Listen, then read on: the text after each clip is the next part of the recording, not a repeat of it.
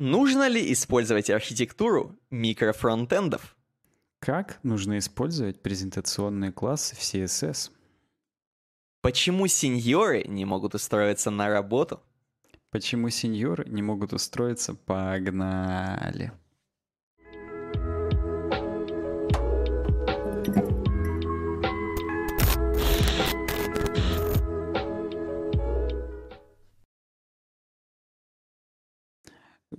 Да, всем привет. Э, с вами подкаст «Суровый веб» от проекта UWeb Design. У нас 207 выпуск на часах и уже пол первого ночи.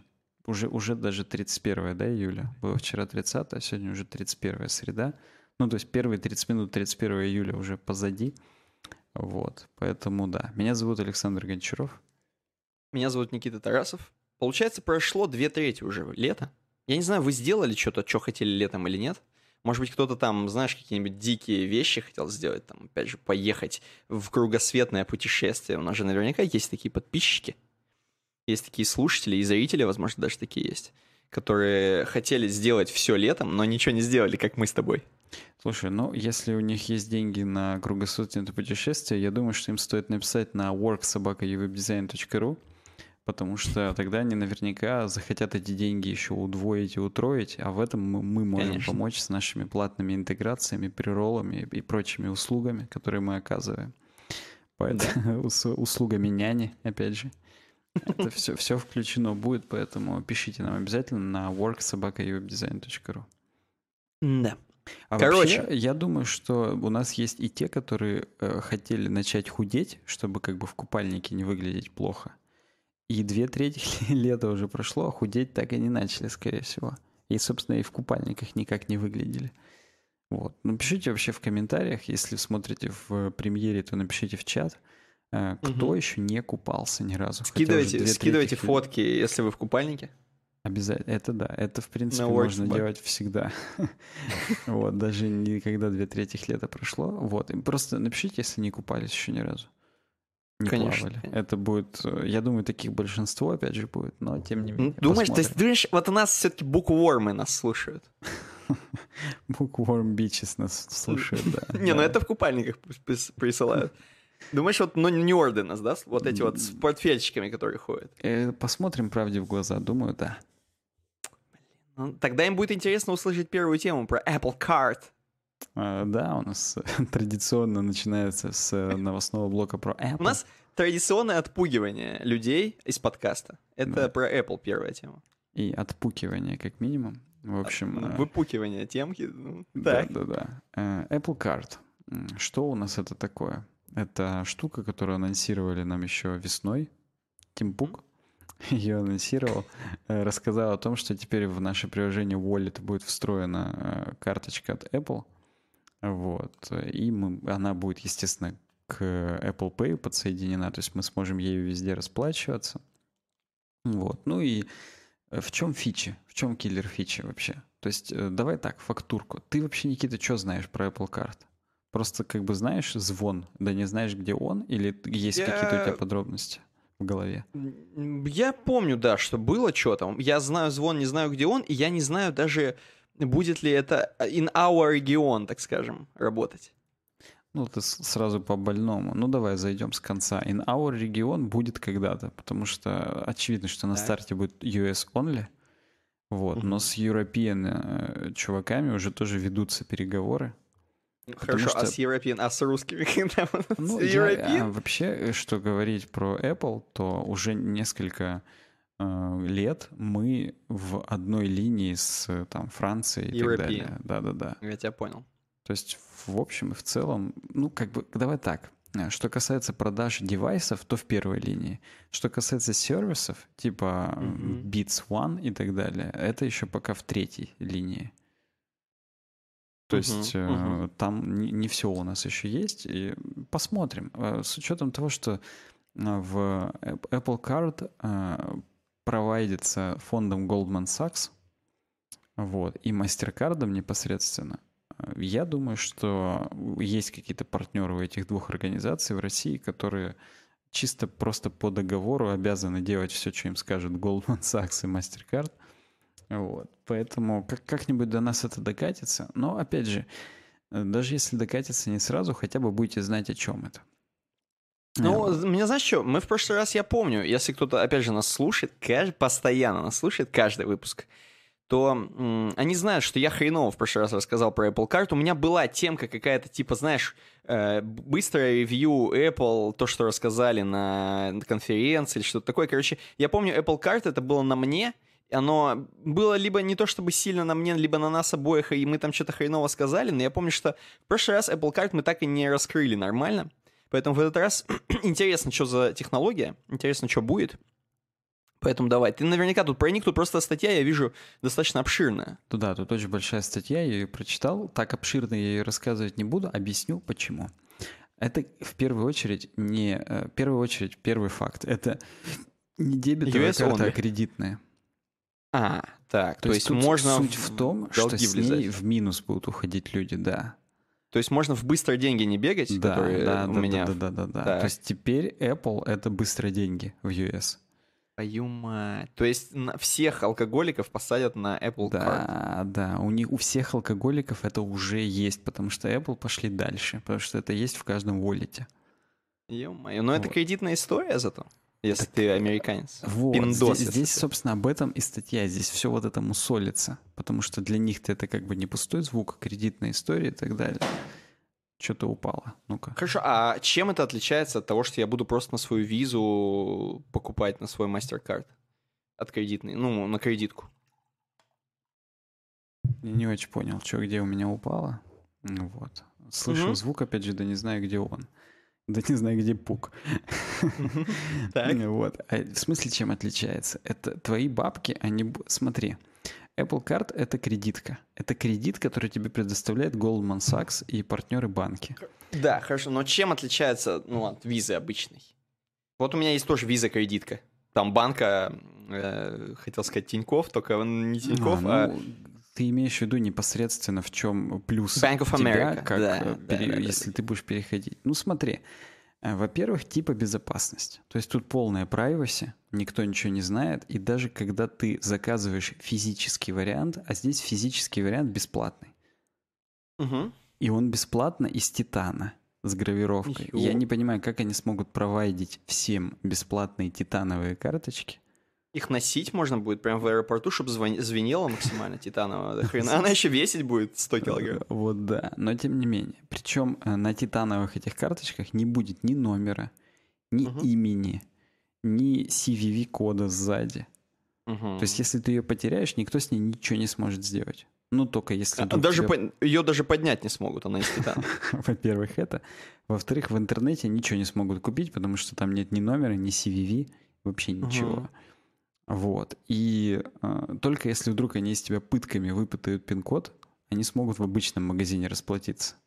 Мгм. Вот, но как бы не в онлайн-магазинах, потому что они не смогут credentials ввести. Хотя они как бы их из тебя пытками могут вы- выпить, но тем не, Не, ну менее. пытками все могут. Они из тебя просто деньги могут, чтобы ты Ну, просто снял, да, пошел да, с этой да, да, да, да, тоже верно. Короче, она, э, первый киллер фича, она бесплатная полностью, вообще максимальная и всегда, типа, free forever. То есть никаких за выпуск денег, за каждый год, за продление, вот этого ничего Мгм, нет. мгм. За поддержку, за обслуживание. Этот. Мгм. Да. Второе кэшбэки. 1% вообще на все, 2% на э, Apple партнеров каких-то там, Мгм. и 3% на Apple На покупки Apple, непосредственно на в iTunes, Apple на Store, в iTunes там и так далее. Мгм. На при- прилке можно будет покупать микротранзакции, наконец-то. Фортик можно оплачивать будет. Вот да. Причем, чтобы ты понимал, э, кэшбэк возвращается в виде валюты Apple Cash, вот, Мгм. и возвращается он каждый день. И его можно... А, то есть это не настоящая валюта. В смысле, мне будет на её- Apple кошелек. Да, тебе на Apple кошелек будет это валиться, но ты ее можешь Ну, есть я могу выводить приложение на любую только карточку. Нет, ты можешь ее А, выводить хоть ага. каждый день на любую карточку. Так, Просто хорошо. суть в том, что Apple через себя именно бабки крутят. Вот. Соответственно, в Apple Card ты можешь загнать любую свою карточку тоже, синхронизировать, чтобы автоматически ты, когда платил с нее, ты платил не с нее, а со своей визы. Мгм.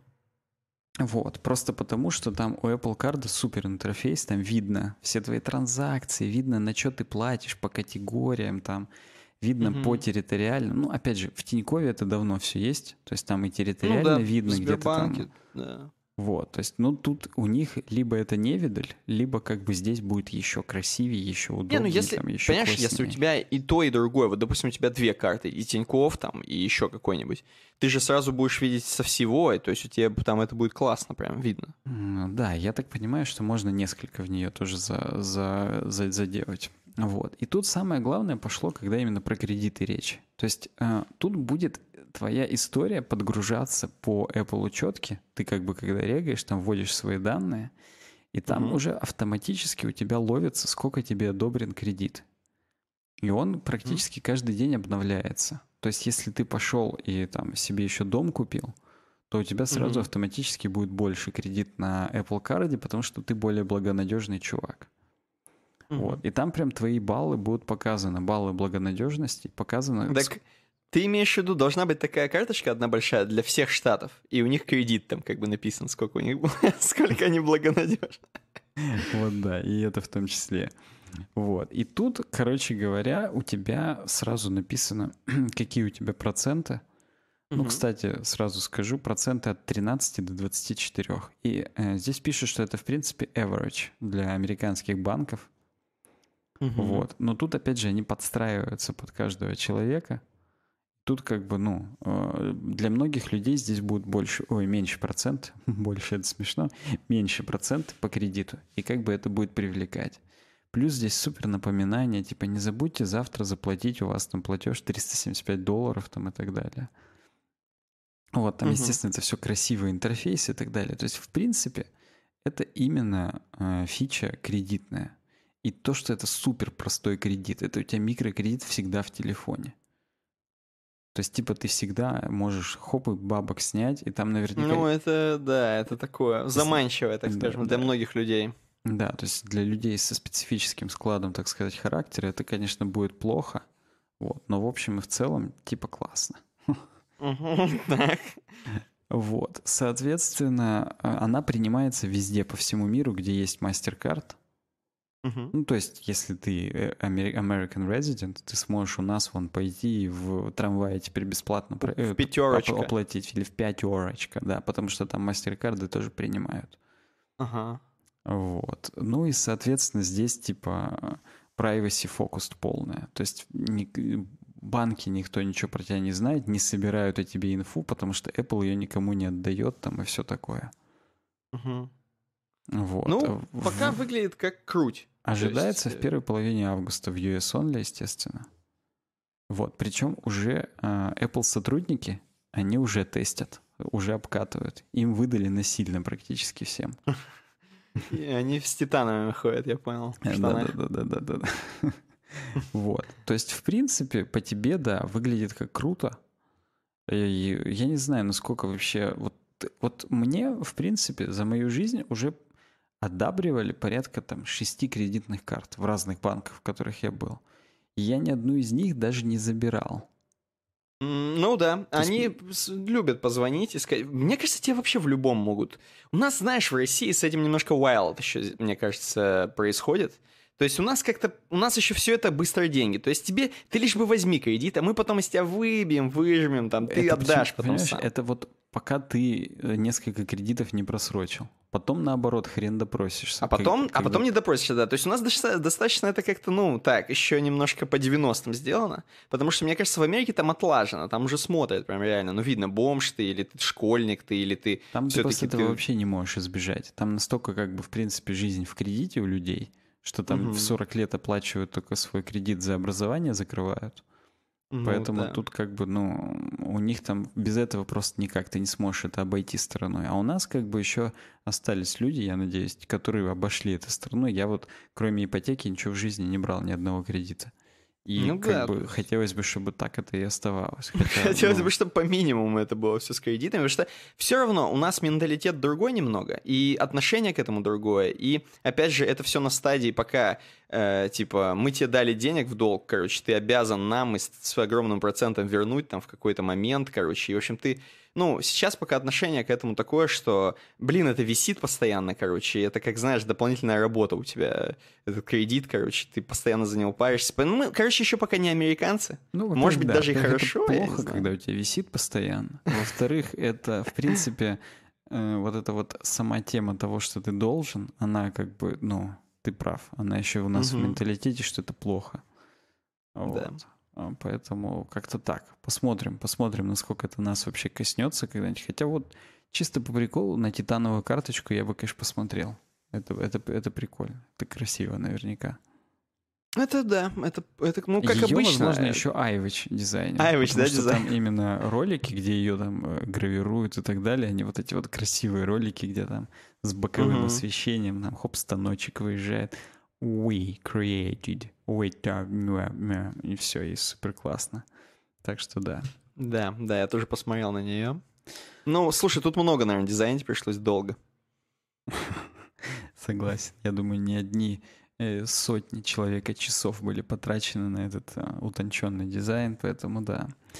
Э, следующая новость. Новость слух о том, что Apple планирует использовать свой радужный логотип изначальный, который был в 80-е, а, в некоторых продуктах. То так. есть здесь на мокапе нарисовано с XR, ну типа они угу. цветные, поэтому на них прикольно было бы этот радужный логотип использовать. Причем эти концепты это именно, ну, на Макруморсе они их нарисовали, то есть это неофициальные, даже какие-то концепты там от чуваков, которые слили эту инфу.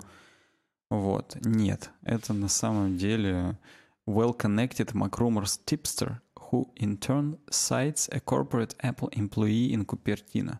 Короче, от одного из макруморсовских осведомителей, который типа mm-hmm. цитирует чувака из Apple, что, возможно, могут использовать радужный логотип в каких-то продуктах. Здесь есть еще концепт MacBook с радужным логотипом. Ну, смотрится уже не так прикольно, как XR, честно скажу. Оно э, не отсюда, будто бы. Вот. Но тем не менее, тем не менее, вот это, это в общем, вся новость. А, его в 98 году дисконтинуили этот логотип, когда Стивич вернулся во второй раз. И когда он отменил последний вот этот девайс, Apple Newton, который был как э, прародителем смартфона или планшета, то есть там какой-то именно читалка такая очень массивная. Вот на ней еще этот радужный логотип был прям на черном пластике. Вот. Угу. И как только его дисконтинили, и логотип тоже отменили, сделали просто вот этот монохромный белый, который мы там все так любили в тот момент. Вот, фанатели, так скажем, от него. Но тут еще написано, что, в общем-то, Apple уже давно и как бы никогда не отказывались от своего радужного, даже когда там была, я вот уже от себя говорю, э, когда была реклама айподов, там вот эти вот силуэты на фоне красных, вот этих сочных, фиолетовых там и так далее цветов, они, в общем, были примерно из этой же цветовой палитры. То есть Apple всегда, ну и как бы сейчас даже в дизайне там всяких роликов, в дизайне каких-то там зданий и, и прочих штук, там, например, когда был концерт Леди Гаги, Apple'овский, uh-huh. именно в Apple Park, э, там тоже использовались эти радуги. То есть, ну, понятно, что они сейчас как бы еще и по гей-прайду немножечко, но тем не менее uh-huh. они как бы сохраняют вот эту преемственность, поэтому э, чуваки с Mac Rumors надеются, что может быть, радужный логотип в каких-то продуктах физических именно тоже будет, потому что, по их мнению, как бы это прикольно. Вот. Mm-hmm. И... Давай, давай, я, я, ну, давай, у меня, кстати, есть даже сказать. Что вот, но... я как mm-hmm. раз тебе хотел слово передать, чтобы ты свое мнение выдал. Смотри, мне наоборот меньше нравится в XR, честно скажу. Э, короче, я не знаю, как это будет в MacBook. И опять же, напоминаю, это концепты концептов, которые там за кем-то там, короче, сделаны. Непонятно еще, как это будет. То есть не надо сразу прям вот, что это именно так будет. Поэтому, может быть, сделают еще круче. Может быть, сделают там так же, хрен его знает. Но, короче, на XR мне меньше нравится. Просто XR, он сам по себе... Вообще, в принципе, на телефоне там и так как-то много деталей, и там это маленький этот логотипчик, он как-то Короче, он просто как-то одно какое-то пятно желто-красное будет. Не знаю, короче, мне это меньше нравится, ну, как по мне. То есть я понимаю прикол, но мне меньше нравится. Мне больше нравится как раз на макбуках, мне кажется, если они прикольно, опять же, обработают, это будет, вот это будет очень олдскульно выглядеть. Вот. Э, и будет даже, возможно, прикольнее. То есть реально вот это будет как на старых логотипах. Вот, потому что на XR это как-то ну, неизвестно смотрится пока для меня. А для, на MacBook это прям прикольно, как будто внутри олдскульные логотипы. Поэтому, ну, что еще могу сказать? Во-первых, Gay Pride, естественно. Э, я думаю, что это в основном. Ну, нет, то есть без шуток, я думаю, что это э, один и тоже из основных поинтов, почему они хотели этот логотип вернуть, хотят, если хотят реально. если не, не сильный слух прям. И я не знаю, опять же, насколько нужно много моделей сделать телефонов. Это же если у XR такая линейка, а еще линейку такую же с Gay Pride э, логотипом, но это что-то многовато, мне кажется. Плюс у нас это, естественно, если в натуре это будет называться... Хотя у нас не поймут, у нас будут думать, что это старый логотип, будут продавать в России. Вот.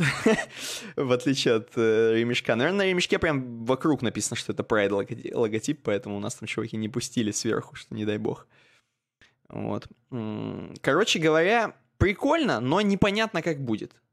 В принципе, такие кастомные вещи от Apple всегда прикольны, потому что они хорошо делают. Э, и лучше, чем это какие-нибудь китайцы тебе на чехле сделают э, алиэкспрессовском.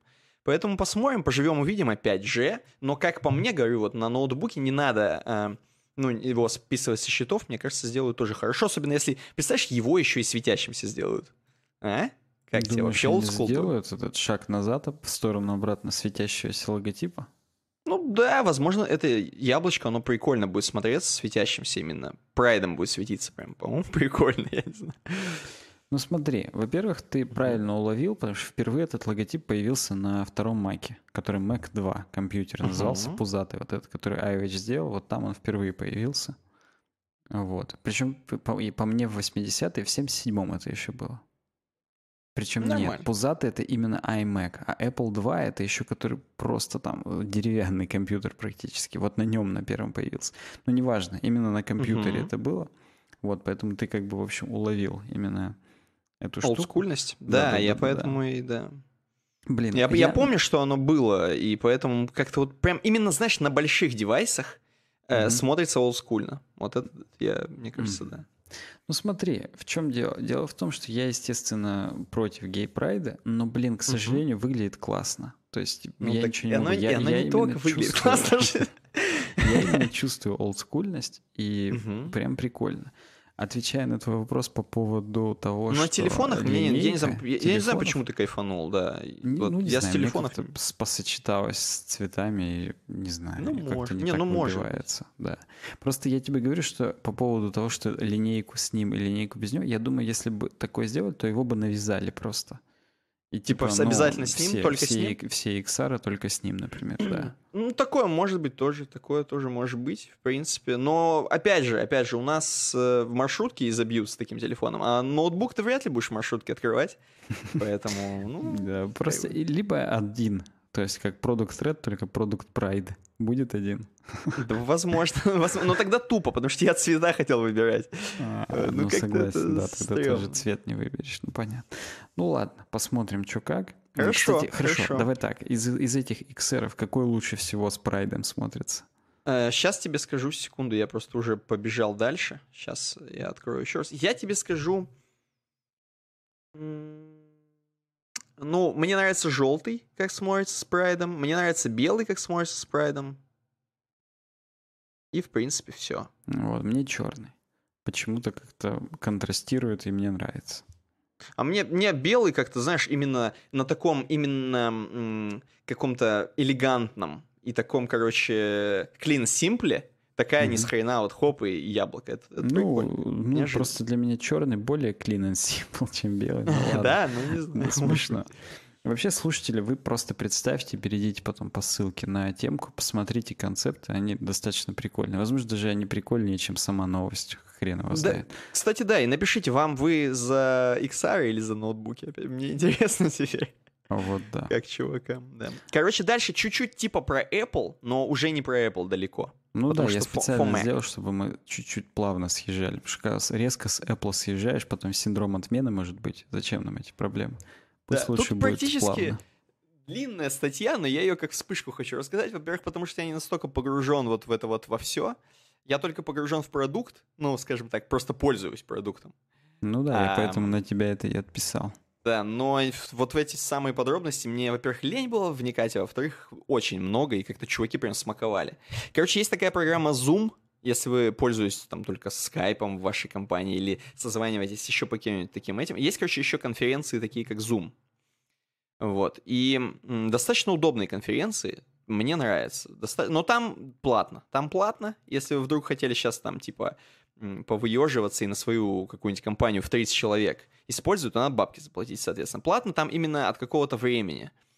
Э, там, насколько я помню, то есть, допустим, больше там 30 минут, если вас там больше, чем трое человек в конференции, то это бабки, короче. Еще иногда бывает, они по приколу тебе дарят бесплатную конференцию. То есть мы так сидели как-то с чуваками, просто что-то обсуждали на, на троечка. И мне просто как э, организатору конференции приходит типа, о, мы вам подарили, короче, можете хоть сколько разговаривать. Но это кон- в конкретной конференции. Как только ты ее завершил, все, типа, подарок закончился, ну ты понял. Но это чисто прикол. Я не знаю, Zoom, короче, я думаю, что он достаточно популярен, и кто-то все равно его знает из наших слушателей и зрителей.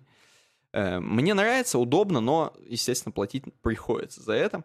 И тут оказывается, короче, э, на медне.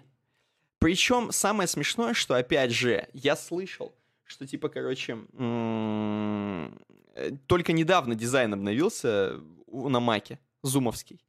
А на, на Вендета давно уже обновился, насколько я помню. И мне именно чуваки говорят, а прикинь, обновился, короче, на Маке зумовский дизайн. Я такой, так на Винде вроде уже давно.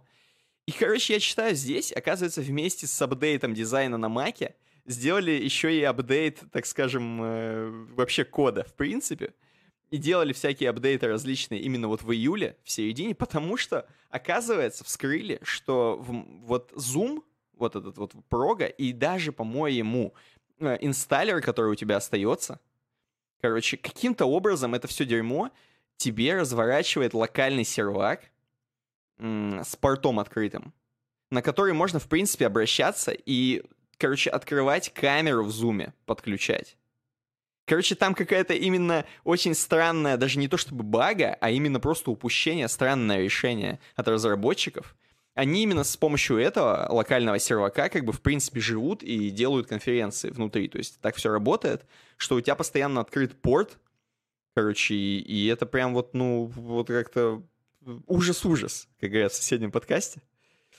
Короче, это заметили, и, как я понимаю, это не очень-то и поправили, потому что там, короче, вроде апдейты накатывали, но апдейты, они там что-то защищают, но у тебя по-прежнему это, по-моему, открыто, насколько я понял. Ну, в принципе, вот такой факап у большого достаточно игрока рынка на конференциях. Наверняка это, ну, крутые чуваки, насколько я понял, в принципе. И как-то очень странно. Причем только для, для Мака. То есть на винде такое не будет. Хотя на винде там, наверное, других дыр полно. Но просто на Маке... такое было просто уже. А, ну да. И оставили это. Ну вот именно, что да. И дизайн обновился, и я вот тоже странно подумал, что чуть-чуть, вроде давно не обновлялся дизайн, а тут что-то вот они обновили. Короче говоря, да. И тут есть еще в этой же статье для сильных, любопытных пацанов, есть как там что-то отключить, подключить, что-то там, в общем, можно какие-то там колдунства, black magic делать и вроде что-то будет даже работать, но в противном случае вроде как могут при желании доступиться до вашей камеры. Люди, злоумышленники. Вот, мне на самом деле достаточно тупо это, потому что ты как раз с моего бука пользовался этим Zoom for Mac. Да-да-да. Вот, и мне теперь, походу, придется использовать эту команду для терминала, чтобы выключить видео by default. Ты вот. да, ты его там удали максимально. Естественно, мне он больше у тебя не нужен. Гэп. Так, э, одно дело удали, там, видишь, написано, что даже после ну удаления. Ну, да, после удаления тоже. Поэтому... А у я-то его ну, и не удалял даже еще. Вообще, я не то чтобы я тебе специально его поставил. Ты именно специально все так спланировал тогда. Кстати, Сань, можно я тут сейчас созвоню сегодня? Просто... По работе я на самом деле никому не звонил даже, я просто установил, короче, и отошел. Все, как бы от мака. Короче, да, чуваки, опять же, будьте осторожны, вдруг кто-то смотрит вас, если у вас Zoom установлен. Но, как я понимаю, у нас не очень это популярно хреновина, это какая-то более именно зарубежная. Ну да, да. я я бы- тоже как бы не слышу, чтобы кто-то кроме тебя ни разу не слышал. Поэтому, в общем... Ну, так поэтому я тебе установил, что никого ты не... я как Это вообще... Там даже не программа, там просто, короче, установщик. Там тупо сервер по тебе там какой-то поставили, Вот, всё, да, чтобы доступиться открыть. до камеры. Мгм. Вот, ну понятно. Ладно.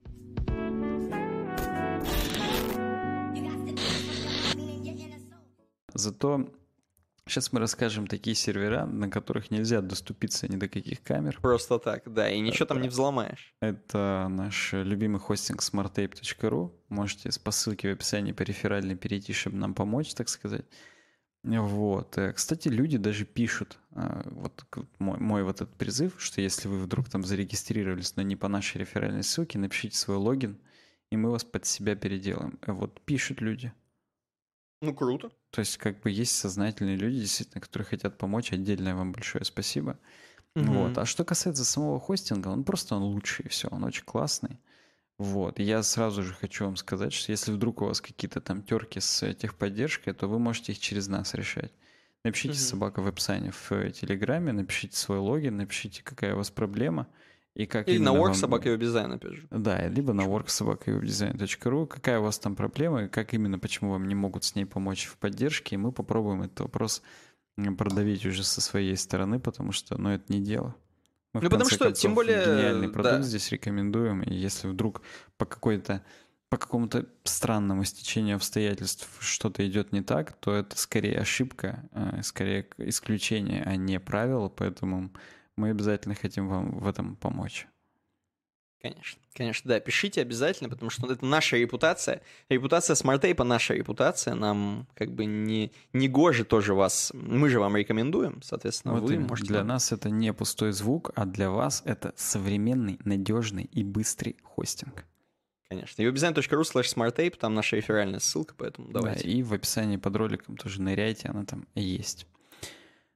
Фух. Дальше у нас э, Крис Койер. Крис Койер нам подвез темку про микрофронтенды.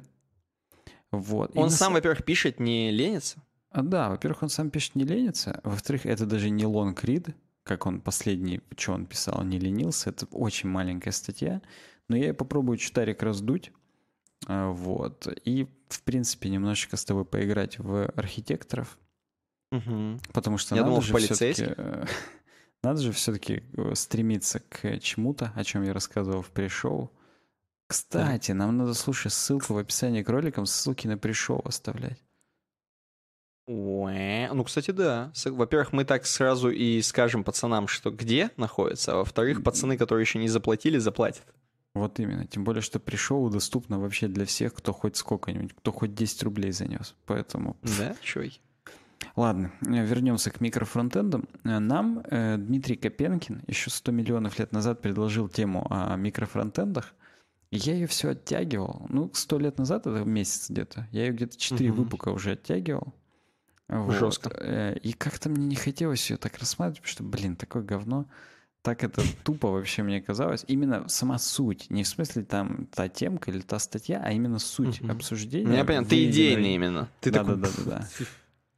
Вот. Это все, что нам бы сказали другой хостинг обсудить. Пф, ну, Вот нет, именно. не бывать этого. Нет. Вот. А тут как бы в чем суть? Суть в том, что вот есть у тебя какой-то проект, какой-то сайт, какой-то там прил, и надо его делать не монолитным, а как микросервисы на бэкэнде, так микрофронтенды на фронтенде.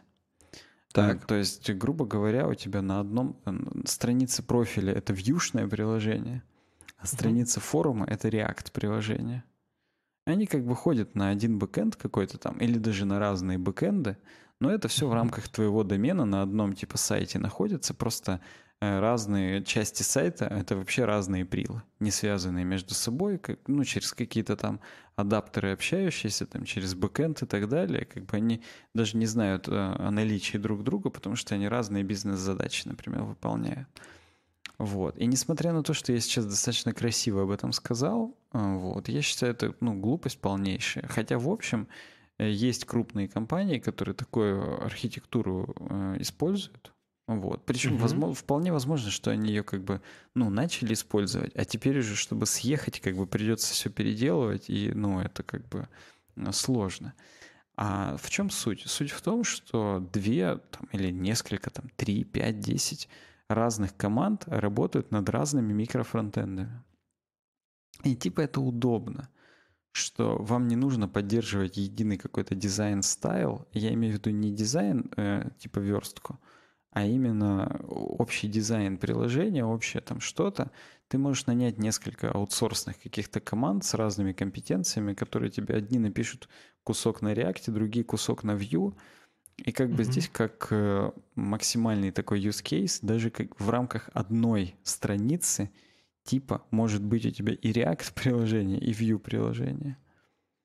Вот. И это преподносится как классное что-то. Но Крис Койер, как, собственно, я, считает, что это полный бред. Во-первых, потому что это как раньше использовать две версии jQuery на одной странице. Как бы там большинство кода дублицируется, и ты просто такое а, одно ведро с говном, то есть с JavaScript носишь по странице, а хотя тебе всего-то спичечный коробок из этого нужно, как бы, и да. Угу. Построить вот, из говна. Вот, вот именно, да. Это первое. Ну, то есть первое — это overbloated код. То есть так у тебя бандл твой закэшируется, ты по страницам ходишь, там по SPH, например, и у тебя это, в принципе, все очень быстро работает, мало требует трафика и так далее. А так, когда ты ходишь по разным страницам, где у тебя несколько микрофронтендов, тебе их все приходится кэшировать, это тупо дольше работает, как бы это первый минус. А, второй минус, если речь идет об едином дизайне, единой верстке и так далее, поддерживать единую верстку между двумя командами и между, соответственно, двумя фронтендами, это очень сложно, потому что в React у нас темплейты — это JSX, а uh-huh. в Vue это single file компоненты, с, просто там с HTML или там с PUG темплейтами там и так далее.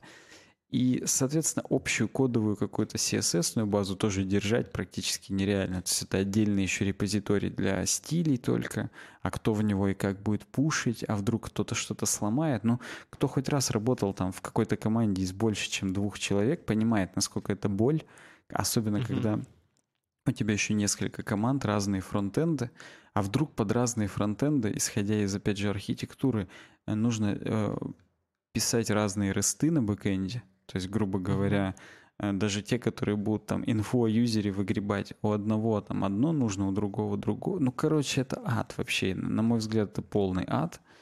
То есть это, естественно, это может быть в рамках абсолютно разных вещей. То есть есть условный какой-нибудь Сбербанк, у него есть там один, э, одно приложение, это клиент банк для юриков, другой для физиков. Это как бы в общем могут быть вполне не пересекающиеся между собой приложения, как на бэкэнде, так и на фронтенде. И ими могут заниматься там разные люди. Я не знаю на самом деле, как сейчас. Не надо меня расстреливать, если вы из Сбербанка, потому что я вашу тайну, я предположил, я как бы не знаю. NDA раскрыл, ё у нас для юриков на этом. А. Вот да. Я бы сейчас еще хоп сказал, что у них там для юриков на Vue, а для физиков на React. Да там, ты, там машин learning, Сань, ты вспомни, Греф говорил, ну, там все уже, ты даже не знаешь такие технологии. Причем они все на одной странице, естественно. Ну ладно, неважно. Короче говоря, э, это, в принципе, может какой-то смысл иметь, потому что это реально абсолютно разные проекты с разными э, микросервисами там на бэкэнде и так далее. Поэтому в общем и в целом я, я допускаю, что есть в этом мире какие-то use cases, в которых это оправдано. Но в большинстве случаев это абсолютно не оправдано, потому что тут даже еще из советов, как использовать на одной странице несколько разных прилов, тут айфреймы предлагают юзать. Хотя так. ты не сможешь доступиться, во-первых, к тому, что внутри айфрейма, во-вторых, они медленные, в-третьих, это просто abomination, как бы. И, ну, это, ну, это просто смешно. В общем, Крис Койер засрал очень сильно этот подход. И я как бы, ну, полностью с ним согласен. То есть это, это лишнее. Если микросервисы на бэкэнде еще куда ни шло, они могут абсолютно в разные базы ходить. Там mm-hmm. у них разный кэш может быть.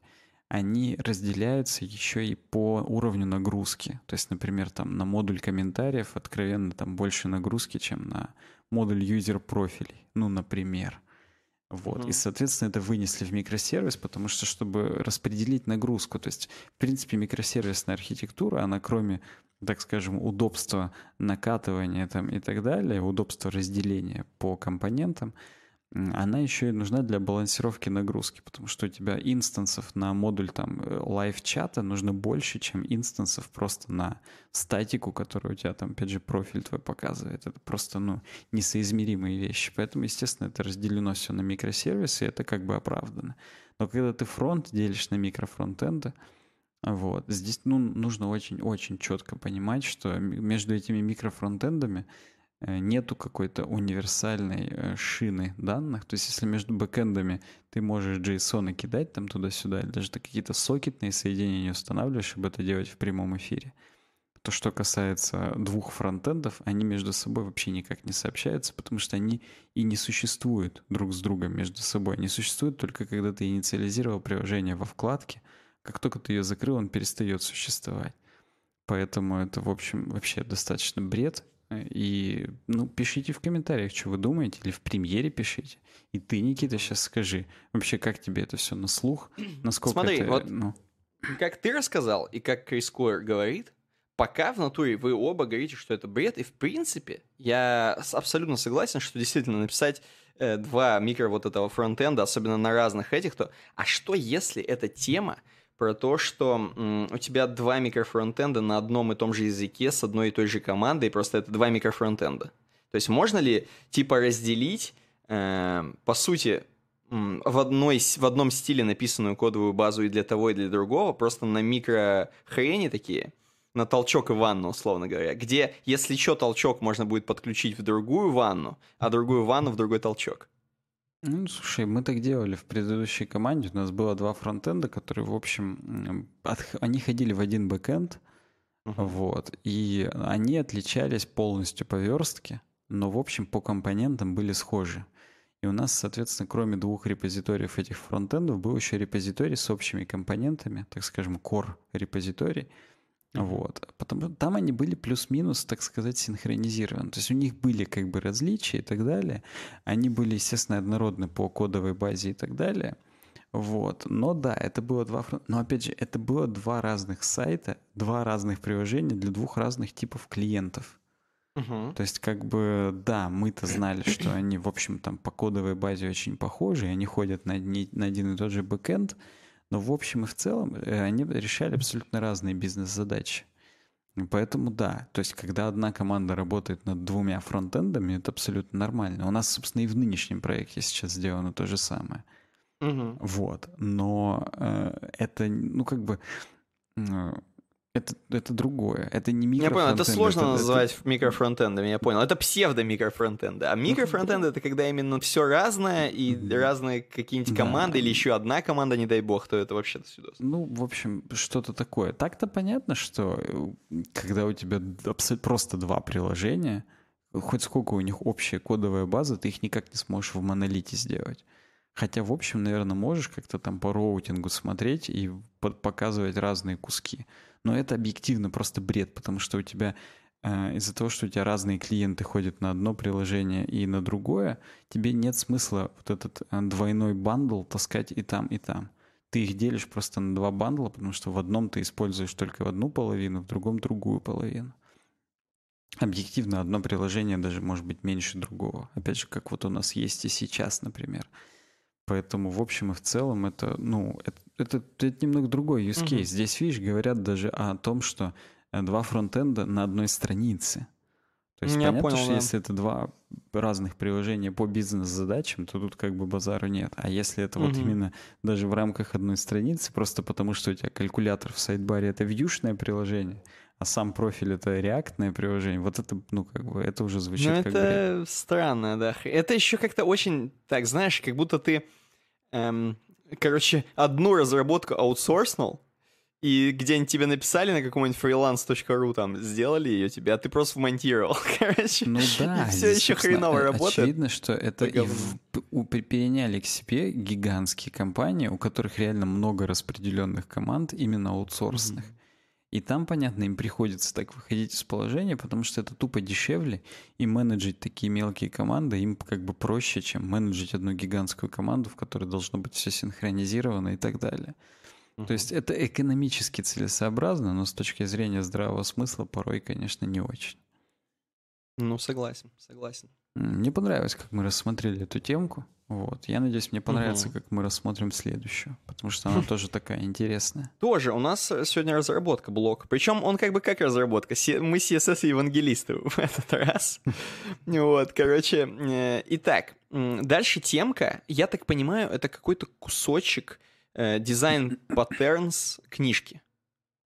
Книжки дизайн patterns. И э, это Сара Даян, которая, видимо, как-то либо отдельно описала этот кусочек, либо как она поняла, либо, короче, в общем, здесь именно выжимка классная и с классной идеей, и, в принципе, я, если честно, когда читал, думал, ну, типа, это очевидные какие-то вещи, но я потом под- пересмотрел немножко, понял, что не совсем очевидные вещи. В общем, тема про то, что надо делать э, utility first CSS. Что такое utility first? То есть так, так называемые презентационные классы, которые, как мне Саня сказал, это называется, утилитарные классы, если вам это криво звучит, конечно, но по-другому никак. Но utility first э, не имеется в виду, что это вот э, как content first, mobile first, там вот это. Это не совсем про то. Это именно как писать CSS-классы. И на самом деле у всех верстальщиков и там фронтендеров, как вы, как вы назовете себя, так, так и поплывете, вот, э, всегда какие-то споры, особенно в команде, как же писать, короче, CSS. Вот ты вот не найдешь, где все э, в, в одну прям вот э, говорят, и только там вот, вот все идеально так. Все всегда спорят, а как вообще лучше всего CSS писать? Э, Вот. Здесь один из хороших вариантов, реально, про utility first. Вот это один из вариантов, как круто надо писать. Вот я не скажу, что, может быть, это прям истина вообще полностью так надо делать, но как здесь написано, выглядит как в натуре истина. Utility first CSS. Э, Значит, э, рассказывают про то, что, в принципе, почему нужно делать вот такие вот маленькие сти- стили. Вот как, как вам объяснить, именно когда каждый стиль, он практически отвечает за одну какую-то там атомарную какую-нибудь хреновину.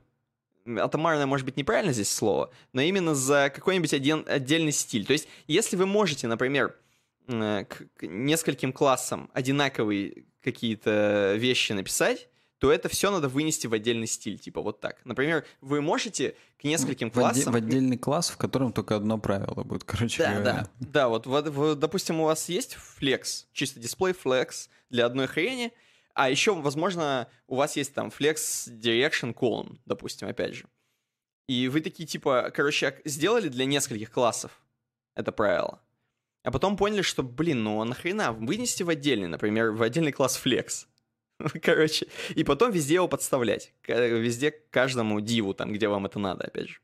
В принципе, это вот это, короче, постулат, которому надо придерживаться. Почему так здесь объясняется? Почему именно так надо делать? И здесь как бы сначала приводится э, неверное утверждение, а потом объясняется, почему это вот неверно. Например, короче, некоторые... Сначала вообще с самого тупого начинается. И некоторые чуваки говорят, что надо использовать инлайн стили. Э, Естественно, вы понимаете, что инлайн стили, в принципе, сложно сказать, что это удобная хреновина. И вообще, я думаю, что мало кто пользуется инлайн-стилями, ну, в полной мере, то есть полностью пишет весь CSS инлайновыми стилями, я ж правильно? Я, я ничего не путаю, это же не... Ну, типа, вряд ли это Ну, это практика, best приходится practice. использовать только при верстке имейлов, потому что там э, имейл-клиенты, они не знают сти- э, классов. Не Они знаю могут CSS рендерить просто. только инлайново. Да-да-да, поэтому Вот, там приходится да. это использовать. Но, в общем, в целом, это скорее здесь как сарказм. Вот Э, это пи- сарказм, написано, потому что... Типа, «Ск- давайте тогда еще инлайн-стили будем юзать. Вот, вот в таком духе это было. Вот. Инлайн-стили, короче, естественно, это смешно. Э, Во-первых, это очень сильно неудобно, если вы хоть раз писали инлайн-стилями по приколу, а потом взяли и переписали нормально, то вы поняли, что это ну просто до свидосик. И в принципе, э, инлайн-стили, ну кроме вот этого всего, того, что это неудобно там, и так далее, так далее, на самом деле плюс они очень сильно дублируют ваш э, код, в принципе, CSS-ный. И, соответственно, у вас просто будет особенно наложение очень сильное, как так, так называемое наложение. Вот, будет полное наложение у вас в коде, потому что постоянно какие-то стили будут конфликтовать с другими стилями, короче, и э, постоянно будет какое-то не- непонимание, что, куда и с чем, короче. В общем, инлайновые стили — это полный хаос. Я думаю, И- не будет понимания, что это такое с чем его едят. С чем едят, да. Потому что, короче, ну просто, вот у меня, если честно, без комментариев. Если вы хоть раз писали инлайновыми стилями, полностью, всю страницу, или попробуйте написать, вы поймете, что это, ну, experience отдельный абсолютно. Это как, я не знаю, типа, как вот знаете, любят делать челленджи там на гитаре от Guitar Pro проходить Dark Souls. Вот это примерно на гитаре от Guitar Pro проходить Dark Souls. Возможно, посложнее даже чуть-чуть. О, окей. Это мы поняли. Представил, там, мне кажется, столько там действий-то больше, чем кнопок на контроллере от Guitar Pro, от Guitar Hero, поэтому... От Guitar Pro, да, что-то от Guitar Hero, да. Ну, короче, ну, вдруг ты там забинтишь как-нибудь, если ты две клавиши вместе нажимаешь, то это другое, там, ну, ты mm, понимаешь, ну, понятно, ты там гений. Гений забиндивания. Хорошо, с этим понятно. Что еще? Какие еще бывают, типа, приколы? Кто-то говорит, что, типа, слишком бесит, что на самом деле следующее это, типа, нарушает разделение. Mm-hmm. Нарушает разделение, типа, of concerns. Короче, здесь о том, что, типа, бесит, что вообще CSS у тебя отдельно. Я вот, я, я не понял, почему именно бесит, но именно что CSS у тебя отдельно, и все у тебя отдельно. Вот эти вот маленькие утилитарные классики, они у тебя все отдельно лежат, и это супер бесит, типа, непонятно и не очень. Но это не так, потому что, э, наоборот, отдельные классики, и особенно как они классно называются у вас, если вы хорошо называете, не просто называете тупо button 1, а классно называете классы, хорошо, хотя понятно. small хотя бы, чтобы Хотя бы button small, да. да, действительно, вот. То наоборот, это разделение тебе поможет э, определить вообще, где что находится и как куда что подключалось. Вот. Еще что. Говорит, что типа HTML загрязняет, так скажем. Э, раздувает ваш HTML. Это сложно сказать, что это так, но вообще, в принципе, CSS, она нет такого прям идеального какого-то решения, чтобы CSS хотя бы чуть-чуть не раздувалась. То есть вот, например, здесь написано, что в принципе, что миксинами, что какими-то вот, э, как здесь написано через э, SCSS, вот этот вот амперсант, даже если так написать, э, все равно у вас будет дублирование в стилях, так, в CSS в любом случае, и она в любом случае будет чуть-чуть распухать. То есть нет такого какого-то идеального решения, никак ну, не используешь, чтобы она не распухала. Вот. Но можно, типа, вы, вы можете, типа, сказать, что можно экстенднуть, в принципе, как здесь написано. Но э, экстендить тоже, типа, отстой, потому что, как я понял, тоже, короче, будет э, дублирование и, типа, короче, в общем, экстендом как-то э, все равно дубликаты не удалятся. Типа нет Silver Bullet, как я понимаю.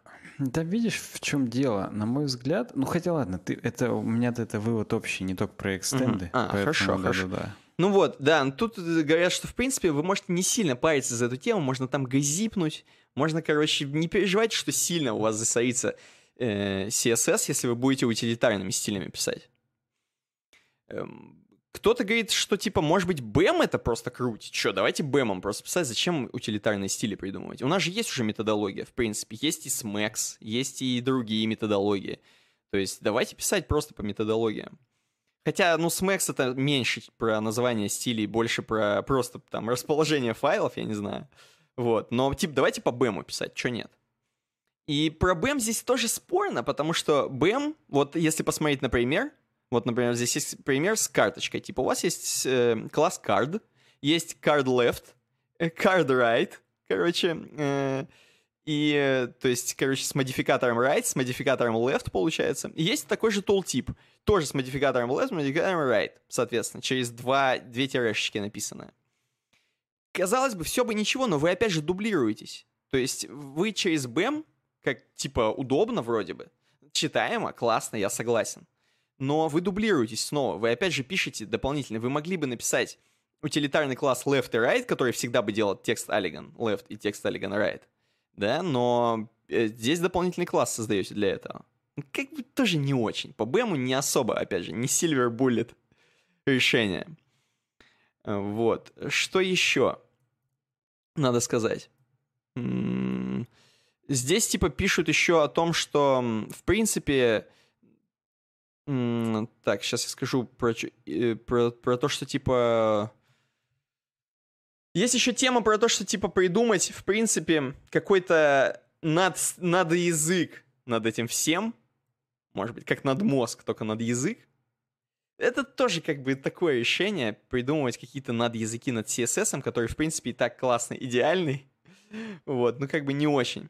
Э, то, что это неподдерживаемое дерьмо, тоже минус, ну, в смысле, тоже, скорее всего, нет, потому что это, скорее, более поддерживаемое дерьмо, потому что, когда утилитарные стили, с ними классно работать, их везде применять, потому что, вот, например, как здесь в примере написано, здесь для э, карточки создан, создан э, типа небольшой card автор, псевдо, э, псевдо-класс автор, да, и типа, короче, э, такой бантик нарисован поверх карточки, дива.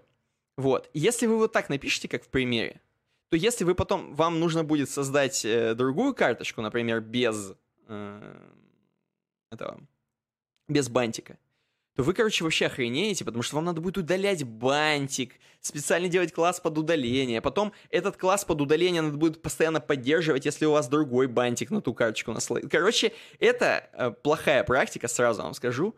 Поэтому нужно заранее именно быть архитектором гениальным, как мы любим быть архитекторами, и сразу подумать про утилитарные классы, как бы вы разделили, как бы вы разбили вообще, на какие классы бы вы разделили, чтобы классно, а, чтобы у вас была карточка отдельно, а все дополнения к этой карточке, то есть с бантиком, без бантика, это все было бы отдельно. То есть у вас была бы голая, точнее, карточка, и вы бы на нее уже какие-то стили, э, классы нахреначивали. Вот, то есть утилитарный, опять же, это плюс, что можно так вот все разделить и жить. Что еще? Что еще? It's ugly and hard to read. Ну, э, опять же, здесь все говорят, что, блин, так много стилей, вот если вы посмотрите, особенно где это все вот утилитарными сделано максимально, то если ты посмотришь, там просто идет div класс и 100 тысяч стилей. Короче, ты такой думаешь, твою мать, что из этого, короче, жи... Но это наоборот круть, потому что ты сразу с первого взгляда можешь глянуть, и все написано практически человеческим языком. То есть у тебя не просто, здесь дальше, кстати, про это будет, у тебя не просто, типа, класс button 1, и ты такой идешь, и в баттоне один, короче, там такая портянка всяких разных стилей. И ты начинаешь вникать, что же из этого убрать, что же из этого добавить. И, короче, просто у тебя супер мучение. А так у тебя портянка сразу же из классов, в которые ты можешь посмотреть, какой именно класс тебя бесит, и убрать его. Или там добавить, наоборот, какой-нибудь. То есть это, наоборот, супер круть. Опять же, плюс к утилитарным стилям. Что еще? Здесь немножко просто. Почему вот, в принципе, удобно? Вот писать утилитарными стилями. Здесь э, просто два класса Color Navy и Color Red сделаны. И очень круто просто взять, либо убрать, либо добавить класс, где вам надо, в пешечку куда-нибудь добавить, где нужно разукрасить, убрать э, оттуда, откуда не нужно, чтобы не разукрашивало. Ну, то есть, короче, это прям реально удобно. Что еще? Ну, здесь, в принципе, написано, что подумайте над своим CSS. Если у вас хоть где-то, в каком-то встречается в нескольких классах одинаковые свойства, которые вы описываете, то подумайте, может быть, это отделить в отдельный утилитарный класс, который будет у вас отдельно лежать и будет отдельно описан. По-моему, это натуре, вот это крутая тема. Ну и, соответственно, называйте классно, называйте нормально. Здесь написано, что, типа, бесит это вот, типа, разгадывать эту вот хреновину длинную, но вас же не бесит, например, какой-нибудь bootstrap, если вы подключаете. Ну, понятно, что бесит, но если вы Bootstrap подключаете, вы же не сами там вспоминаете, что такое call MD offset 6, а, и чем он отличается от call offset MD 6. Наверняка есть документация. И вот было бы идеально сделать документацию, кстати говоря.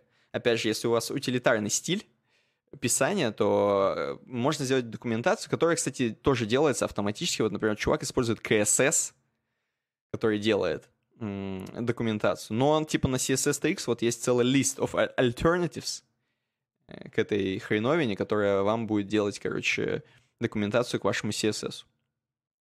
Э, так, это сказал, это сказал. Про то, что классно надо называть, я сказал нормально, красиво. То есть не надо сокращать уж сильно, просто чтобы вы сами не умерли от этих вот этого всего.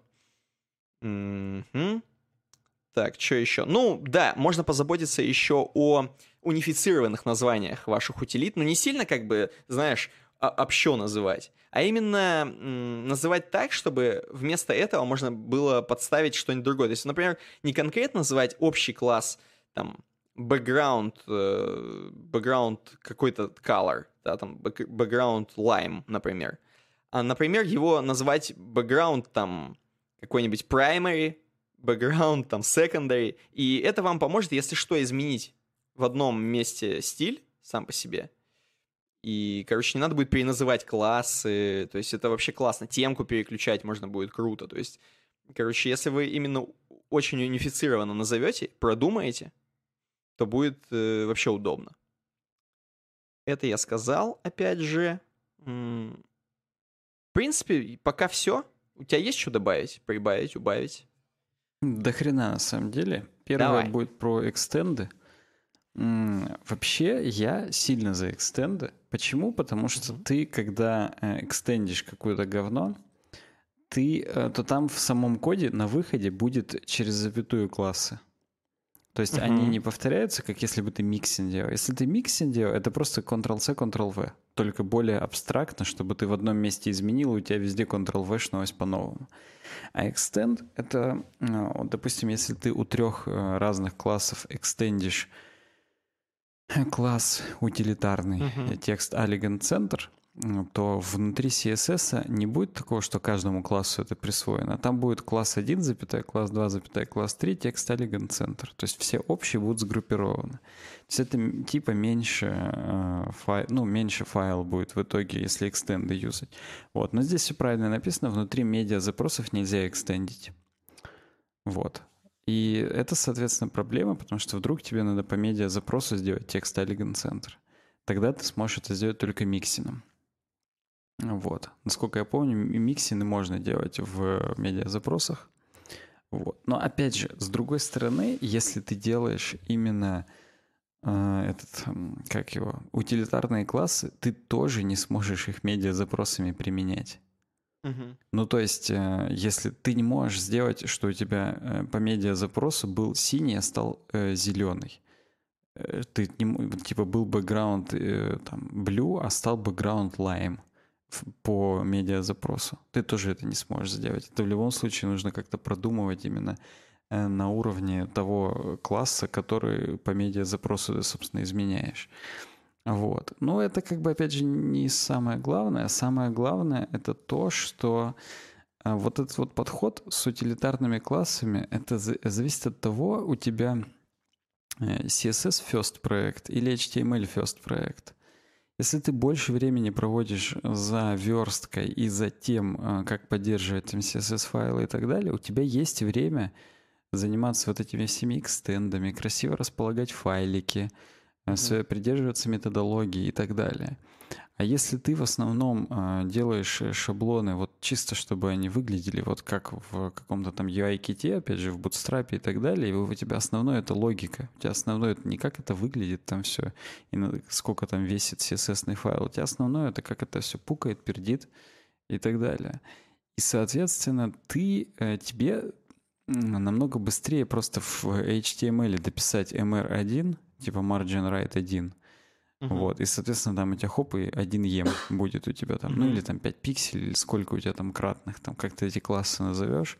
Вот, и это будет в 100 миллионов раз быстрее, чем э, когда ты будешь искать, ага, это у меня там э, класс блок там article, ага, uh-huh. мне надо сейчас в него записать extend, идти в CSS файл там и так далее. Есть это тупо сильно быстрее, если ты в основном занимаешься логикой. Вот, например, я сейчас в основном занимаюсь логикой, и мне намного быстрее накинуть утилитарный класс, как бы это там в итоге было менее читабельно и так далее. Это просто тупо быстрее, когда у тебя logic-friendly разработка. Точнее, logic first. Вот, Мне если... кажется, это в основном у всех такая. То есть, ну, э, ну это, да. это более как бы жизненная хреновина. Вот да. То есть, в принципе, можно себя заставить один раз это переработать и возвращаться и реально делать там экстенды и так далее.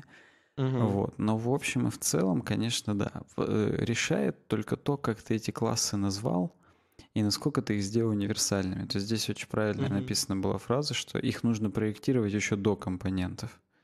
То есть, что типа ты не под компоненты придумал какие-то классы, а ты максимально придумал а, универсальные, типа скругленные там, углы rounded mm-hmm. borders, например, да, и ты, соответственно, его можешь накинуть хоть на что, хоть на input, хоть на карточку, хоть на ленточку, еще на, на любое дерьмо, и у тебя он применится. Это очень универсальный утилитарный класс, и ты просто потом, если, как ты говоришь, нужно там а, подставить другое, ты просто берешь border радиус, делаешь там не 4 пикселя, а там 8 пикселей, чтобы покруглее были, они хоп, у тебя они везде покруглее становятся.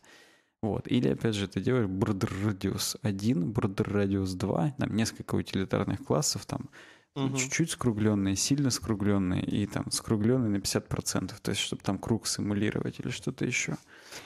То есть это, ну, это вопрос, опять же, нейминга. Как ты их нормально, как, насколько ты их э, спроектируешь универсальными и насколько нормальные это имена для них придумаешь, чтобы потом не, затуп, не запукаться и не запутаться. Угу.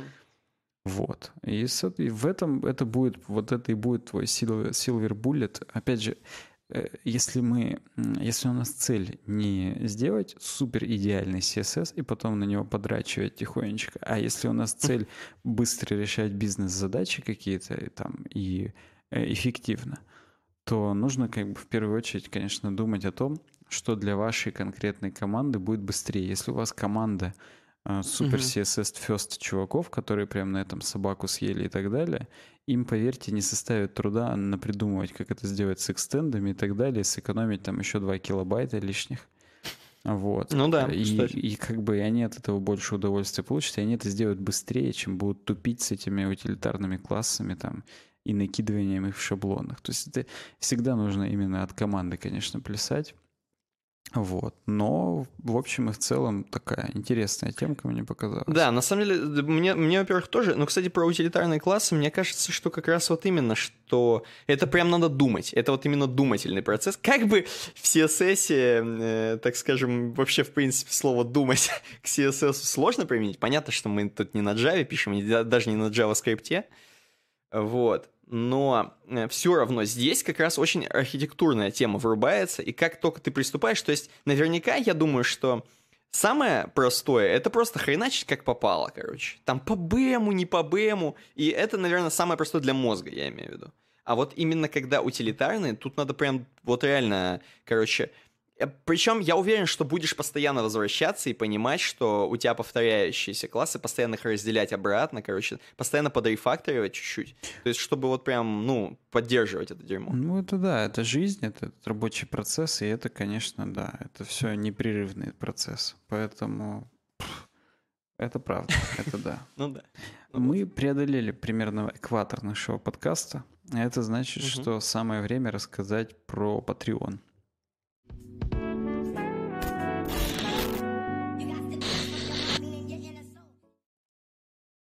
Ни хрена. Ну, давай. Короче, э, есть такая страница, есть такое место, где исполняются наши мечты, patreon.com slash Вот, там вы можете нас поддержать, занести нам денежков немножко, если вам нравится наше творчество, если вы хотите, чтобы оно не останавливалось, становилось лучше, становилось больше, становилось более качественным, то можете зайти туда, э, закинуть разных денег, в зависимости от того, сколько вы закинете, вы получите разные награды. Вот, тем более мы сейчас с Никитой активно работаем над э, новыми физическими наградами. Вот буквально, э, что там завтра среда? В четверг, буквально послезавтра в четверг пойдем. поедем, да, смотреть, так сказать, в зубы одному из подрядчиков, смотреть, что он нам может предложить по качеству и так далее. Мы, знаешь, мы вас... как будто с тобой квартиру покупаем. Поедем смотреть квартиру новую, которую мы купили на ваши деньги. Да-да-да, но только нет будем смотреть э, мерч, который мы для вас потом предоставим, потому что мы для вас хотим только самое качественное, самое лучшее.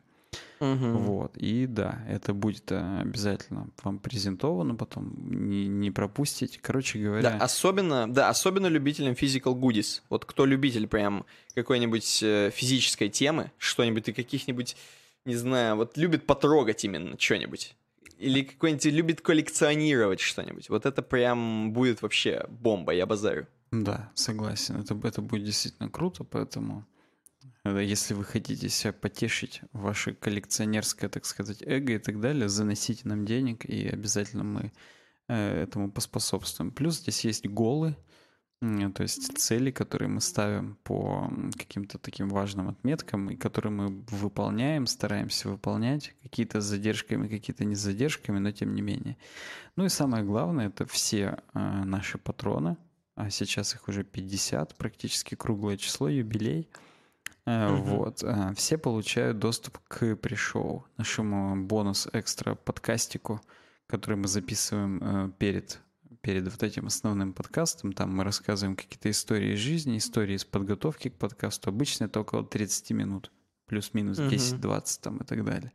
То есть это, в принципе, как бы, ну, это, это интересно, и это то, ради чего вообще стоит становиться патроном, я считаю. Ну, это, вот это, Мы это там еще более полезное. свежие. То есть там, там свежак. Мы там еще сидим нормальные такие, знаешь, как, я не знаю, мы там прям жесткие. Тут мы уже размятые мышцы, а там именно можно услышать какие-то прикольные темы, возможно. Да, там можно скрип услышать, какой-то там свист. Конечно. И так Пук. далее. Пук Какой обязательно. Пук можно и здесь услышать уже под конец, это точно. Вот, так что да, patreon.com slash uwebdesign, слош, слош uwebdesign, ссылки все есть э, в описании к видео. Мгм. Вот, мы двигаемся дальше. Окей. Так, ну, Следующая тема, причем я вот, мне интересно, мгм. это прям, э, она, как бы тебе сказать, это то, о чем я думаю? А, нет, это не то, то, нет, не то, о чем я думаю, кстати говоря, не то. Ну давай, мы просто ее выгля... вы как громкую выделили. Мы ее выделили Я- как громкую, она, в принципе, достаточно громка. Вот. Но перед этим я опять же хочу проверить, ничего у нас там не сломалось или нет, поэтому сейчас опять Давай. прервемся, посмотрим и будем уже гр- громчить. Ну-ка, говори что-нибудь. Давай, я говорю что-нибудь. Сейчас, сейчас норм, все. Ну все. Заново. Так, ну значит, э, сама темка. Почему сеньор-девелоперы не могут устроиться на работу? Это Да, я, перевод. я сказал здесь, оказалось бы, кто вот, кто, вот они первые должны, их должны с руками и с ногами оторв- отрывать.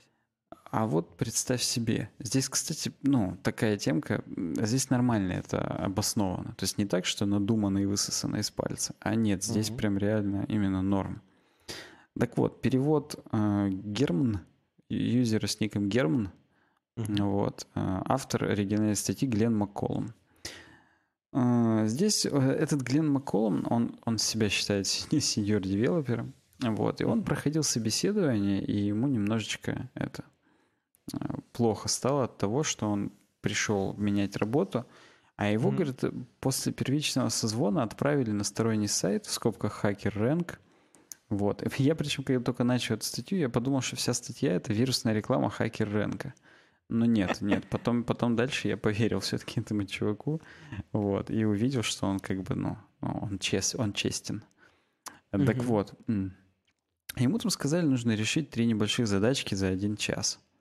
Так. Вот. И он говорит, первые это две легкие были, а третья была достаточно сложная, и там у меня только 8 тестов из 10 прошли, и, соответственно, его сразу отфильтровали э, из списка потенциальных кандидатов. Хотя он считает, что он супер гений вообще. Вот, Мгм. он сказал, как бы похрен, нет худа без добра, я там заболел, и там по ссылке статья о том, как он диабетом заболел. Мгм. Вот, и типа я бы, говорит, не смог там нормально ездить на работу и так далее, поэтому похрен. Но он там начал каждую неделю с этого сайта решать задачки, чтобы типа Так. подготовиться.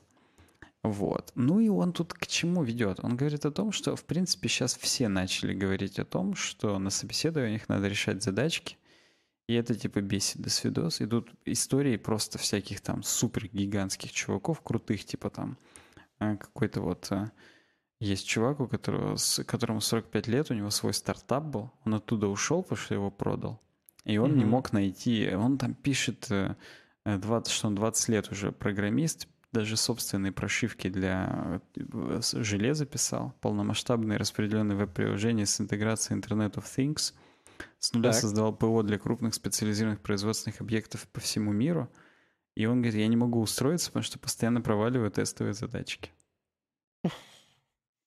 Вот. И тут еще есть твит Макса Хауэлла. Вот. И это, кстати, я его видел. Я его видел именно еще вот когда он вышел, только это твит 15 года, что Мгм. типа э, Google говорит, что 90% ваших, наших разработчиков используют ваше ПО Homebrew.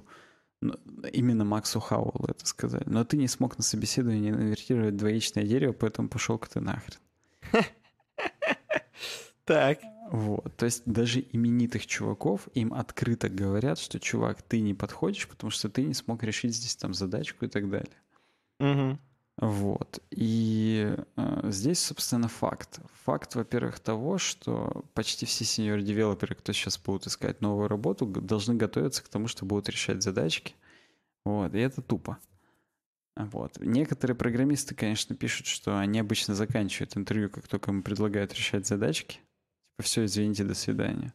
Угу. Вот. Кто-то там начинает говорить, что какой смысл вообще решать задачки, как это вообще влияет на то, умею ли я там общаться с клиентами, могу ли я нагуглить там все необходимое, развернуть работающее веб-приложение, могу ли я обучаться на лету. Неужели, угу. типа, важно только то, могу ли я написать сортировку пузырьком прямо здесь, типа, и сейчас. Вот. Ну и, короче говоря, здесь к чему вывод? Здесь вывод о том, что из-за того, что очень удаленная команда э, сейчас популярна, и, в принципе, даже э, какие-то команды там американские находят удаленных работников себе там в России и других странах третьего мира. Вот. Э, приходит тупо больше откликов. То есть, условно, есть одна э, вакансия, на нее приходит 500 откликов. Если раньше это когда физические люди приходили на собеседование, это было там 30 откликов, 20, то теперь это 500. И mm-hmm. чтобы просто хоть как-то отсеять, хоть как-то справиться с этим, приходится вот такие барьеры ставить, которые вот именно там для кого-то становятся непреодолимыми. И типа компании, они готовы идти на тот риск, что, в общем-то, они, у них есть шанс просрать какого-то хорошего кандидата, просто потому что там, ну, он сегодня не выспался и не решил задачку, или просто он там не может в стрессовых ситуациях это делать, вот, угу. и так далее. Но, типа, зато они не тратят гигантское время на то, чтобы лично там с каждым кандидатом прям глубоко поговорить там и так далее и тому подобное. То есть, э, в общем и в целом, типа, это necessary evil, то есть, типа, это необходимое зло, потому что, как бы, ну, а по-другому никак. Вот. В общем-то, как бы вся, вся, вся темка. Я опять же сейчас сначала спрошу, что ты думаешь, потом скажу, что я думаю по этому поводу. Ну, во-первых, я скажу, что это перекликается с нашей темой в прошлом подкасте по, про... В прошлом или в позапрошлом подкасте про собеседование и как правильно собеседовать вообще людей. И в том числе и сеньоров, помидоров, потому что их вообще в первую очередь надо правильно собеседовать, правильно подходить к ним, потому что это все-таки специалисты, которые берутся на решение задач, на решение, так скажем, каких-то вещей, которые будут вообще прям э, ну, короче, они будут задавать темп вашей разработки. Соответственно, как, вы, выбрать такого чувака? Вот надо правильное собеседование провести. Если вы там внутри заваливаете его задачками жесткими, именно такими, которые еще, еще, короче, из каких-нибудь старых учебников, чтобы как бы такие, знаете, прям, ух, чтобы с них пыль сдувать, вот, то наверняка, наверняка вы отсеете много людей, скорее всего, и, возможно, того, кого возьмете, который знает сортировку пузырьком, не подойдет вам еще по, по каким-нибудь другим параметрам, которые вы могли бы на самом деле э, узнать, э, лучше это узнать, чем про сортировку пузырьком. Ну, короче, это сложно, сложный вопрос. Если вам действительно надо отсеивать, то, конечно, сделайте такое, еще лучше, чтобы он отжимался, там, приседал 1500 раз или сколько там надо. Ну, в общем, да, 1200. То есть попробуйте сделать такие. Вот.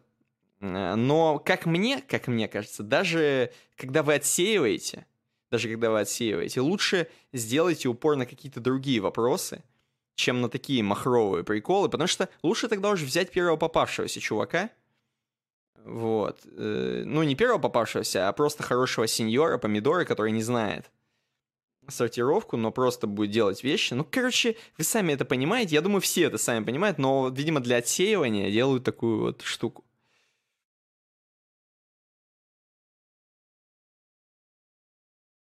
Ты что, как думаешь? Да как тебе сказать, мои последние, наверное, восемь собеседований, э, в том числе два успешных, то есть три успешных на трех моих последних местах работы, uh-huh. вот, они, отсут... они не включали в себя задачки. Uh-huh.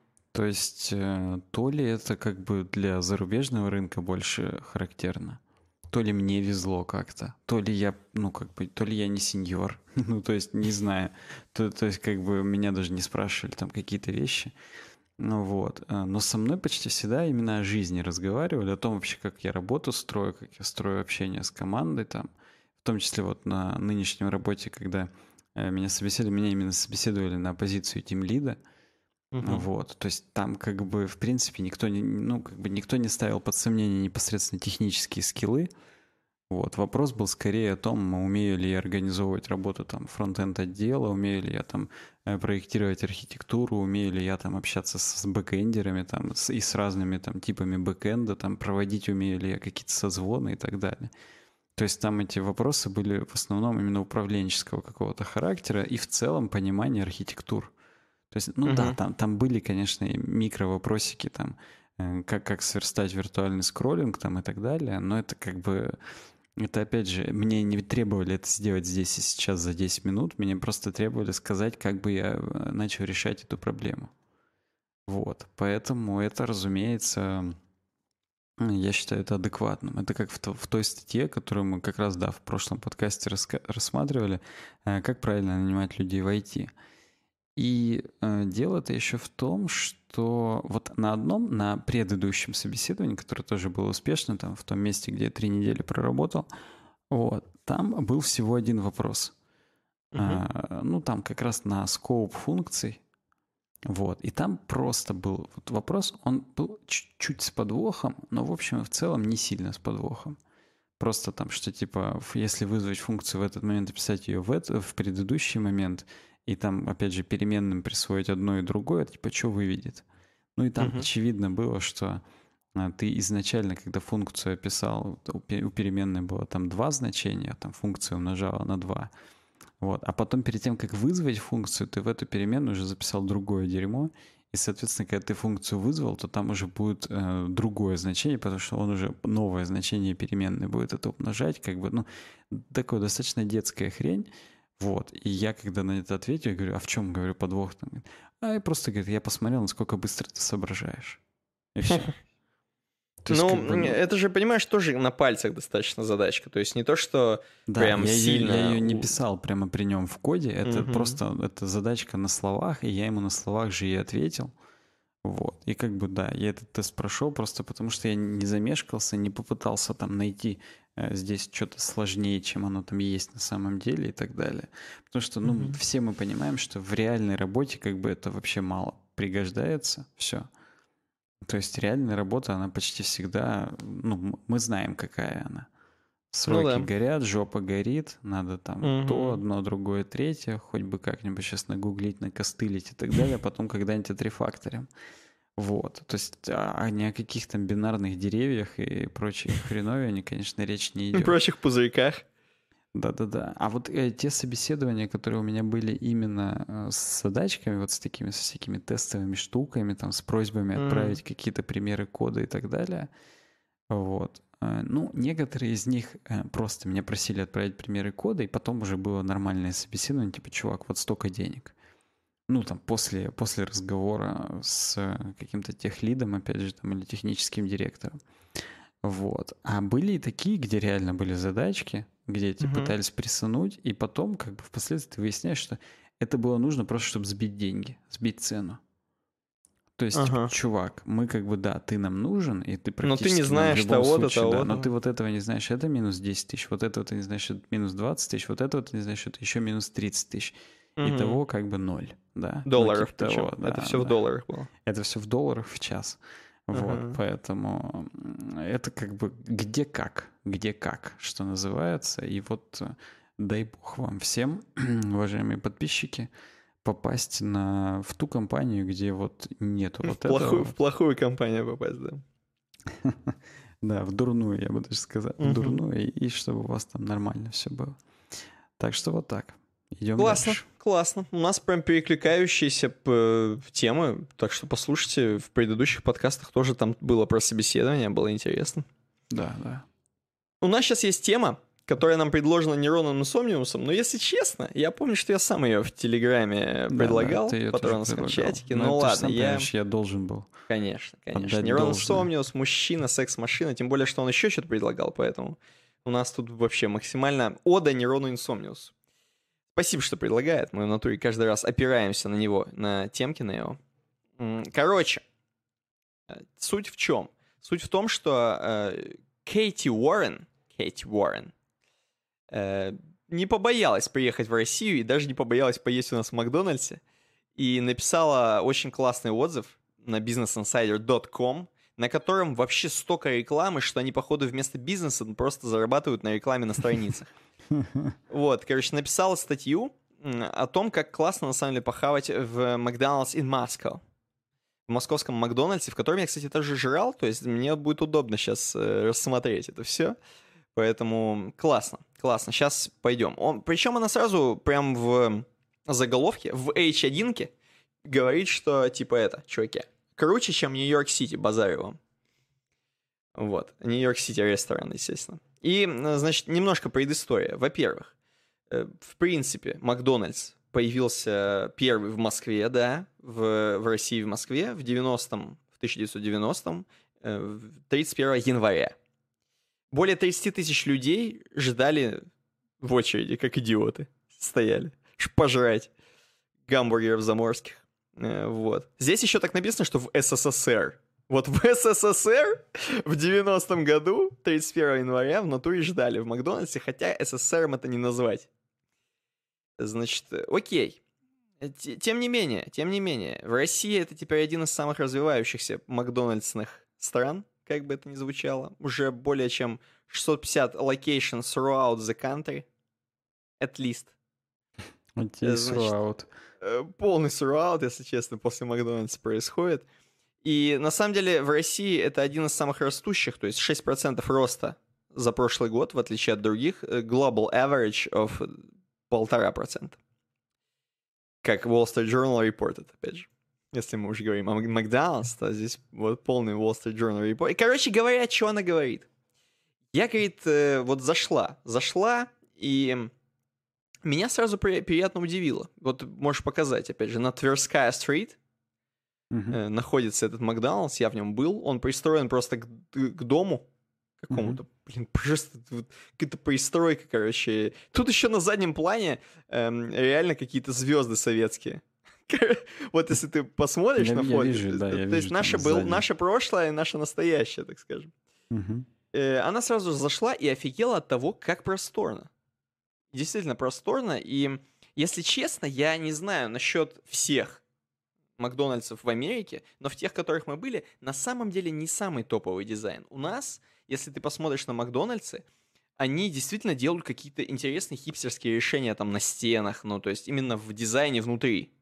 Почему-то я э, думал, что им это просто присылают, так скажем, навязывают. Вот, мне тоже кажется, что присылают, навязывают, но просто в Америке как-то все очень дефолтно, как столовки, короче, делают постоянно. То есть какой-то есть style guide, э, да, но у нас именно интересное решение постоянно используются, какие-то большие вот светильники, ряд светильников большие, ну, в общем, как-то прикольно, я не знаю. У нас э, как-то очень с душой подходит. Может быть, у нас это дизайнер отдельный какой-то замутился за Россию, а может быть, так везде делают, просто мы в Америке не там заходили. Хрен его знает. А может быть, это европейский стиль Макдональдсов, не знаю, опять же.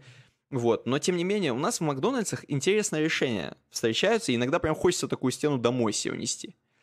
Uh-huh. Вот. Э, короче, она зашла и увидела в натуре очень просторно, классно, но это не первое ее удивление.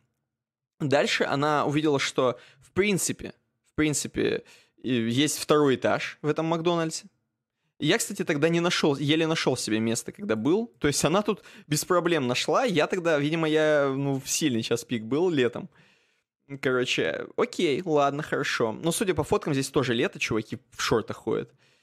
Короче, она дальше поняла, что, в принципе, много чуваков за... принимают заказ. Окей, увидела, что есть киоски, вот эти вот э, электронные, то есть терминальчики. Uh-huh. Я думаю, что, в принципе, они уже везде, в любом Макдональдсе есть, даже если вы в самом там, в самой жопе живете, и то там, наверное, есть терминальчик. У вас, наверное, нигде нет интернета в селе, но терминальчик, киоск в Макдональдсе обязательно есть, если есть Макдональдс. Вот. Они еще двухсторонние ей вкатило, что как бы используется место очень круто. С другой стороны, ну да, эм, именно вот билборды, на которых написано, что вообще есть, вот эти вот экранчики на кассе, на которых написано там, вот у нас есть кофе, у нас есть там, в принципе, прейскурант, прайс, лист, где есть. Там, короче, все по-русски, к сожалению. Фу! Кириллик, алфабет. Короче, но э, она не расстроилась не поняла, конечно, ни хрена. увидела фотки, в принципе, ее это более-менее устроило, но в киосках есть все. Там есть и English, там есть русский, там есть Deutsch, французский, испанский и даже китайский. И даже для инвалидов есть кнопочка. Как мы знаем, для деток. Э, для детки очень сильно используют, нажимают, и именно Так могут оно же снизу уже дотянуться. прям нарисовали. Ну, нарисовали, инвалид да. слэш детки. То есть там Да, они да, уже да, как то бы это прям... Ну, тут, тут есть, ты скроль, ты, в принципе, если ты не доскроллил до этой фотки, тут есть эта фотка, да, с этими языками на зеленом фоне. Короче, э, она была просто поражена. Круть на инглише есть. То есть, представь, чтобы вот мы с тобой в киосках и в Аляске видели, хотя Там все может быть. киосков-то не было в тот Там момент, когда мы киосков там не было. были. Да, киосков не было. Ну, в России, возможно, тоже. Короче, окей, она чекнула меню. Э, вообще, что есть такого, чего нет у нее напротив офиса в Нью-Йорке в Макдональдсе? Чекнула и увидела сразу, что ни хрена себе. Ну, она надеялась, тут очень смешно написано, я, говорит, надеялась, что увижу э, просто, типа, э, Макфлури с водкой, или, говорит, э, типа, как вот такие, типа, или там, условно, Биг, Биг Мак с борщом, да, но, короче, такого не было, зато были прикольные итальянские э, Taste of Italy, короче, вкусы Италии, и такого, типа, у нас нет. Я удивилась, прикольно, классно. Э, Пошла дальше и увидела, что сифуда очень много, то есть все, что с рыбой. У нас это более развитая хреновина, чем, короче, в, у нее, опять же, в Нью-Йорке, напротив ее офиса.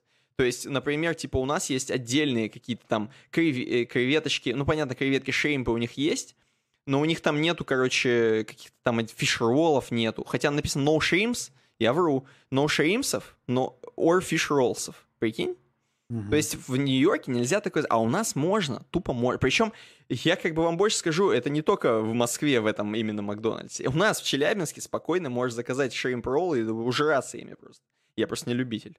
Мгм. Вот. И, кстати говоря, она здесь говорит, что классно, потому что, в принципе, как она понимает, продукты доставляются, ну это дальше будет, что продукты доставляются э, российские, типа в каждом месте как-то специально высчитывается логистически, типа жрачка, откуда доставлять мясо, и, и в принципе, короче, это, ну, ее это очень поражает, что ничего не надо там замороженное из Америки условно вести.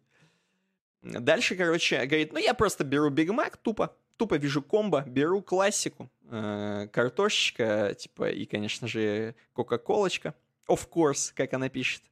Плачу, говорит, за это всего 204 раблса, то есть где-то 3,22 бакса. Если бы я в Нью-Йорке, говорит, такое заказывала, я бы получила бы это все за 10 баксов. Я уже говорю, получила бы это за 9. Ну, короче, в натуре, за, за 9,79 бакса. Мгм. То есть это просто, ну, элементарно в три раза дешевле. В три раза- Как страна третьего мира, только вот в три раза дешевле у нас это все. Значит, короче, хорошо, все, нажала, оплатила кредиточкой, без проблем, ей выехал номер. Э, Хорошо, что ей не попалось то, что номер выезжает внутрь туда аппарата Да, и да, да, застревает, да. и начинает... Слава богу! Тьфу-тьфу-тьфу, подготовились. Значит, почему я не понимаю, в этих аппаратах до сих пор не, вот, не заделывают эту дырку, в которую внутрь может чек выезжать, я все еще не понимаю, но хорошо, ладно. Э, Ей 857 номер выехал, и она, видимо, долго тупила, смотрела, куда можно присесть, и пока она тупила, хоп, и у нее уже 857 на экранчике высветился, она увидела, что ни хрена 857 полностью, то есть ей ничего не надо было даже общаться, ничего, она на английском все увидела, заказала, она, короче, кайфанула очень сильно с юзабилити, забрала свой заказ, пошла садиться. То есть так быстро у них заказы в их Америках не делают. Она просто офигела, то есть просто за секунду. Ну, дефолтный заказ, вы можете, кто знает, тот поймет, что такое комбо Биг Мак, но это просто дефолт. Мгм. Понятно, что не shrimp роллы, понятно, что это бы она ждала дольше, я уверен. Особенно, если бы она много всякого разного дерьма из разных категорий бы она заказала. Я не знаю, как у них это сочетается, но они бы задолбались, например, какое-нибудь итальянское дерьмо и shrimp ролл, это было бы подольше, наверняка. Вряд ли бы как Биг Мак выехала. Но им это, ей это быстро сделали. Она села, короче, хавать. И поняла, что, в принципе, во-первых, э, картошечка была классно соленая, как ей понравилось все. Короче, что еще? П- Посмотрела на Биг Мак. Биг Мак ей не очень. Ее impressed by the look of the Big Mac. Но, тем не менее, тем не менее, когда она только его вкусила, она прям м, прям такой вкусный, короче. Она здесь нахваливает очень сильно, что вкус у Биг Мака прям крутой. То есть вку- вроде бы выглядит какая-то сухая хреновина вот тут на фотке, да? Но, да и мы знаем, в принципе, когда ты Биг Мак берешь, он не самый, ну, прям уж выглядит так охрененно, но похоже, ей нормально по соусу положили, по всем ингредиентам, что она, короче, кайфанула, и ей показалось намного вкуснее, чем... Возможно, какое-то положительное впечатление от Москвы. И просто, может быть, из-за того, что ей какое-то, да, знаешь, э, ну, плас- пласебо такое небольшое. Но, тем не менее, состав такой же абсолютно, как в Америке, а вкуснее, она сказала. Далее она подключалась к Wi-Fi, э, типа во всех Макдональдсах э, Wi-Fi бесплатный, но, естественно, по коду, как обычно, по смс -ке. Как и в Америке, как я понимаю. М, Вот. Хотя я не помню насчет смс но там точно бесплатный Wi-Fi в Макдональдсах. Это, я- это я точно помню. Нет, так опять же, Использовали. когда мы были, не было еще смс. Не, но смс не было, во-первых, э, и он, по-моему, разъединялся еще каждые полчаса. Там вот с разъединением Wi-Fi это классика на самом деле, это просто. страница, на которой надо было нажать продолжить. Да, типа, погнали И дальше там коннектить. типа кука была или какая-то там сессия и так далее, и на этом уже Мгм. строилось дальнейшее, так сказать, говно. Ну вот, да. И продолжая удивление, она офигела от того, как чисто. То есть похоже, что все-таки в американских э, Макдональдсах не так быстро убирают. У нас вот именно в этом московском. Я не скажу, что, опять же, это везде так и везде классно и быстро. Особенно под конец дня бывает, ну, типа, видимо, уже люди ушли с работы, никто не работает вечером. Но в тот момент практически вот за секунду, как обычно, подлетает чек, чек, вытирает все после другого чека чека. И все классно. Нет каких-то следов от кетчупа размазанных. То есть все очень быстро, классно и чисто. Ее это поразило, реально. То есть в американских так быстро не убирают, не парятся. Вот. Я, к сожалению, имел э, негативный опыт у нас в Челябинске, У нас когда имел. тоже не, не всегда Да. быстро убирают. Я к 100 сожалению. миллионов раз имел, но она так часто не ходит в Макдональдсе русский, поэтому она не знает. Я-то знаю не понаслышке. Бывает и на стульях намазано, и навалено, короче, и, знаешь, и сам потом навалишь еще. Ну, короче, не знаю. Это, в принципе, в принципе, вот. Она еще сказала, что есть Мак-кафе в этом Макдональдсе отдельное, в котором можно, типа, купить там отдельные мороженки, всякие сладости, короче, и кофейку бахнуть. Ну, типа, было слишком жарко, поэтому, типа, там люди покупали мороженое, все такое. А, поэтому в Мак-кафе была толкучка. Да-да-да, в Макафе был народ. Э, Тем Далее, что есть? Есть, естественно, летничек такой, летник небольшой. Outside Moscow First McDonald's has a special sitting area. Вот, и там в натуре какие-то какие-то старые люди сидят, короче, и кушают, прям балдеют. Вот. Причем э, там в этом Макдональдсе классно, там он же рядом с Красной площадью, и в принципе там достаточно такой райончик более-менее э, комфортабельный, удобный, классный и туристический, поэтому там все классно выглядит. Смотришь на листву, на деревья, поэтому балдеешь. Тут она пишет, что 30 минут или м, 30 минут или 15 минут на метро до Red Square. Э, Что еще надо сказать? Ну, в принципе, говорит, вот последнее, то, что ну кайфануло, бал- забалдело, не так, как в Америке, намного больше понравилось. И вообще, если что, я бы хотел еще сходить в Макдональдс в России. И здесь ее, Там видимо, Не сказано, а что она тут делает вообще? Ну, то есть, если она сюда А, бывает да, там по да, командировкам и так далее, то, ну, Сказано, там, там по NDA она ехала в досвидосные какие-то... Там есть трамповский какой-то, не в Москве, а где-то в Подмосковье, видимо, какой-то трамповский, короче... эм, я там охренел, именно какой-то там его... Сейчас я Ctrl-F Трамп, подожди. Ctrl-F Трамп. Так вот, I toured a gate estate of outside of Moscow that was built by the Trump of Russia. А, э, ты имеешь в виду именно его недвижка здесь какая-то. Да, короче, то есть она именно крутая какая-то, ну, раз она на бизнес-инсайдере пишет, видимо, крутая. Там Мгм. поля для гольфа, для особняков, которые ей запрещено было фоткать. И, короче, она именно ездила по каким-то богатейским американским хреням в России, вот, и потом просто зашла похавать ни с хрена в Мак. Ну, Ну, в общем, да. Перед Маком все равны, поэтому... согласен. Что? Трамп, что, да, Что Кейли или как Кейти. вот именно. Окей, что, погнали далее, погнали далее. Давай, да, перед тем, как погоним, напомним всем, что у нас есть канал в телеге t.me slash uwebdesign. Вот, и там у нас э, можно обсуждать в чатике. Там кнопка снизу «Обсудить» есть у нас в чатике, неформальное общение, мимасики, деградация, mm-hmm. в общем, все, все как надо. Там да? свое уютное комьюнити уже 4 или 5 лет оно существует. Угу. Вот, и не поэтому... бойтесь вливаться. Мне кажется, вот люди, которые новые приходят, они спокойно, никто им ничего не говорит, общаются и вообще круто. Да, да, там есть люди, которые прям вот всего полгода с нами, а уже как будто бы всю жизнь с нами, поэтому это нет такого, что вы там никогда уже не будете своим. Нет, вполне угу. будете, поэтому да. Ну и напомним, что у нас на youtube.com slash проходят игровые стримы каждый четверг. Если вы дослушали до этого момента подкаст, mm-hmm. то, скорее всего, вам будет интересен и этот контент от нас, если вдруг вы еще не в курсе. Поэтому youtube.com slash vdgames, t.me slash webdesign. Да. Окей, тема следующая у нас это... У тебя что-то там... Тоже, тоже нейронный тоже нейронный предложил с vc.ru. Вот. У, тему, я это превращу в тему вспышку. Это Давай. личный опыт от Ника Товеровский.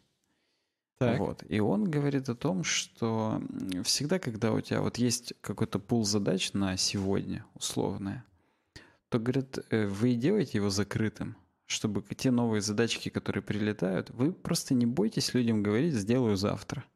Потому что, угу. говорит, во-первых, в 90% случаев до завтра уже и похрен будет. То есть уже, угу. а, ну тогда сами сделаем. Это вот. именно а, по работе или это а, вообще по, работе, по жизни? По работе. Ну, как бы это можно спроецировать и на жизнь в том числе. Вот, так. потому что там как бы, если мы посмотрим на гифку, то там есть задачки на сегодня, и в том числе и про жизнь. Типа почитать книгу и подумать э, культурный поиск. Угу. Вот. То есть это, это, в принципе, про жизнь, про то, что нужно... Э, если какие-то дела приваливают, то нужно их, скорее всего, сначала отложить на завтра, просто чтобы о них не думать, не переключаться и так далее. Вот, mm чтобы успеть сделать хотя бы те сегодняшние дела, которые ты еще вчера отложил на сегодня. mm Вот, а потом уже, если останется время, ты как бы и сам вернешься к завтрашним делам. Вот, ну и тут важно, он говорит, не забывать, что вот те дела, которые прям реально супер-супер срочные, вы, говорит, поймете, когда это срочные дела. То есть не надо бояться, что вы на завтра отложите какой-нибудь досвидос, за которого вас уволят. Как правило, говорит, как э, те дела, которые срочные, вы поймете, что они срочные. Вот, и вы переключитесь на них, но это хотя бы не будет ежедневных авралов, вот этих, когда там тебе прилетают какие-то фоновые задачки и так далее. Вот, и да, и я на самом деле, опять же, с нынешней работы есть у меня пара людей, э, которые именно вот так вот говорят, что типа сделаю завтра – и я им даже в каком-то смысле завидую. То есть они реально uh-huh. могут вот это вот спокойно сказать, сделаю завтра, как бы, и реально сделать, во-первых, завтра, а во-вторых, скорее всего, там, опять же, даже я уже один раз так делал, что я уже писал, а, ну похрен, тогда я сейчас сам там конфиг поправлю, посмотрю и, и так далее. Потому что, ну, uh-huh. мне это как бы реально горело, а тут, поскольку сделаю завтра, то я уже потратил 10 секунд и сделал сам.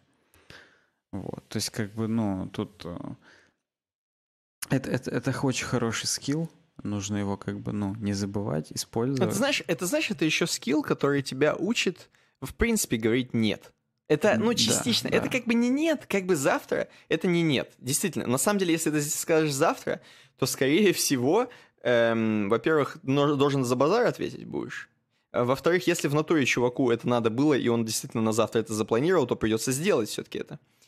Э, вот. Э, но, тем не менее, это частично нет в данную секунду, потому что если ты каждому будешь говорить в эту секунду «да», то просто ты не сможешь жить, скорее всего. Если ты, конечно, просто в пещере не живешь, то я думаю, что невозможно будет жить, если всем «да» говорить. Ну, и потом вот... будешь себя стрёмно чувствовать, понимаешь? Ты же все не успеешь сделать, скорее всего. И тебе же будет стрёмно. Да, а так тебе ты... придется свои дела какие-то отложить, а это уже как бы неприятно.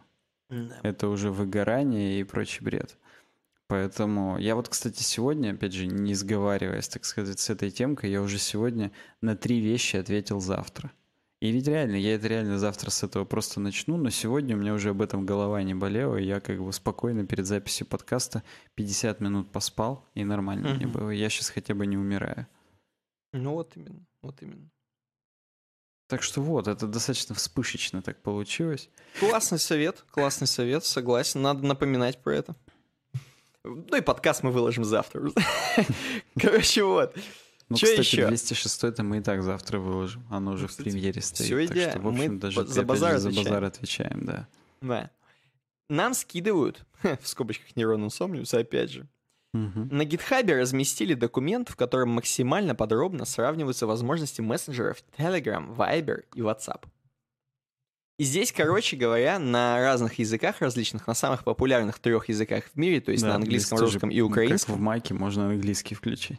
Ну да. Э, Короче, э, можно сравнить три мессенджера по разным особенностям и аспектам, и группам.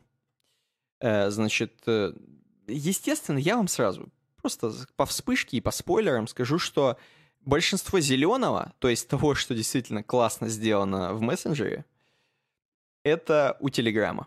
Не просто доминирующее большинство, я бы сказал, вот просто никто не может сравниться с Телеграмом э, среди этих трех, по крайней мере.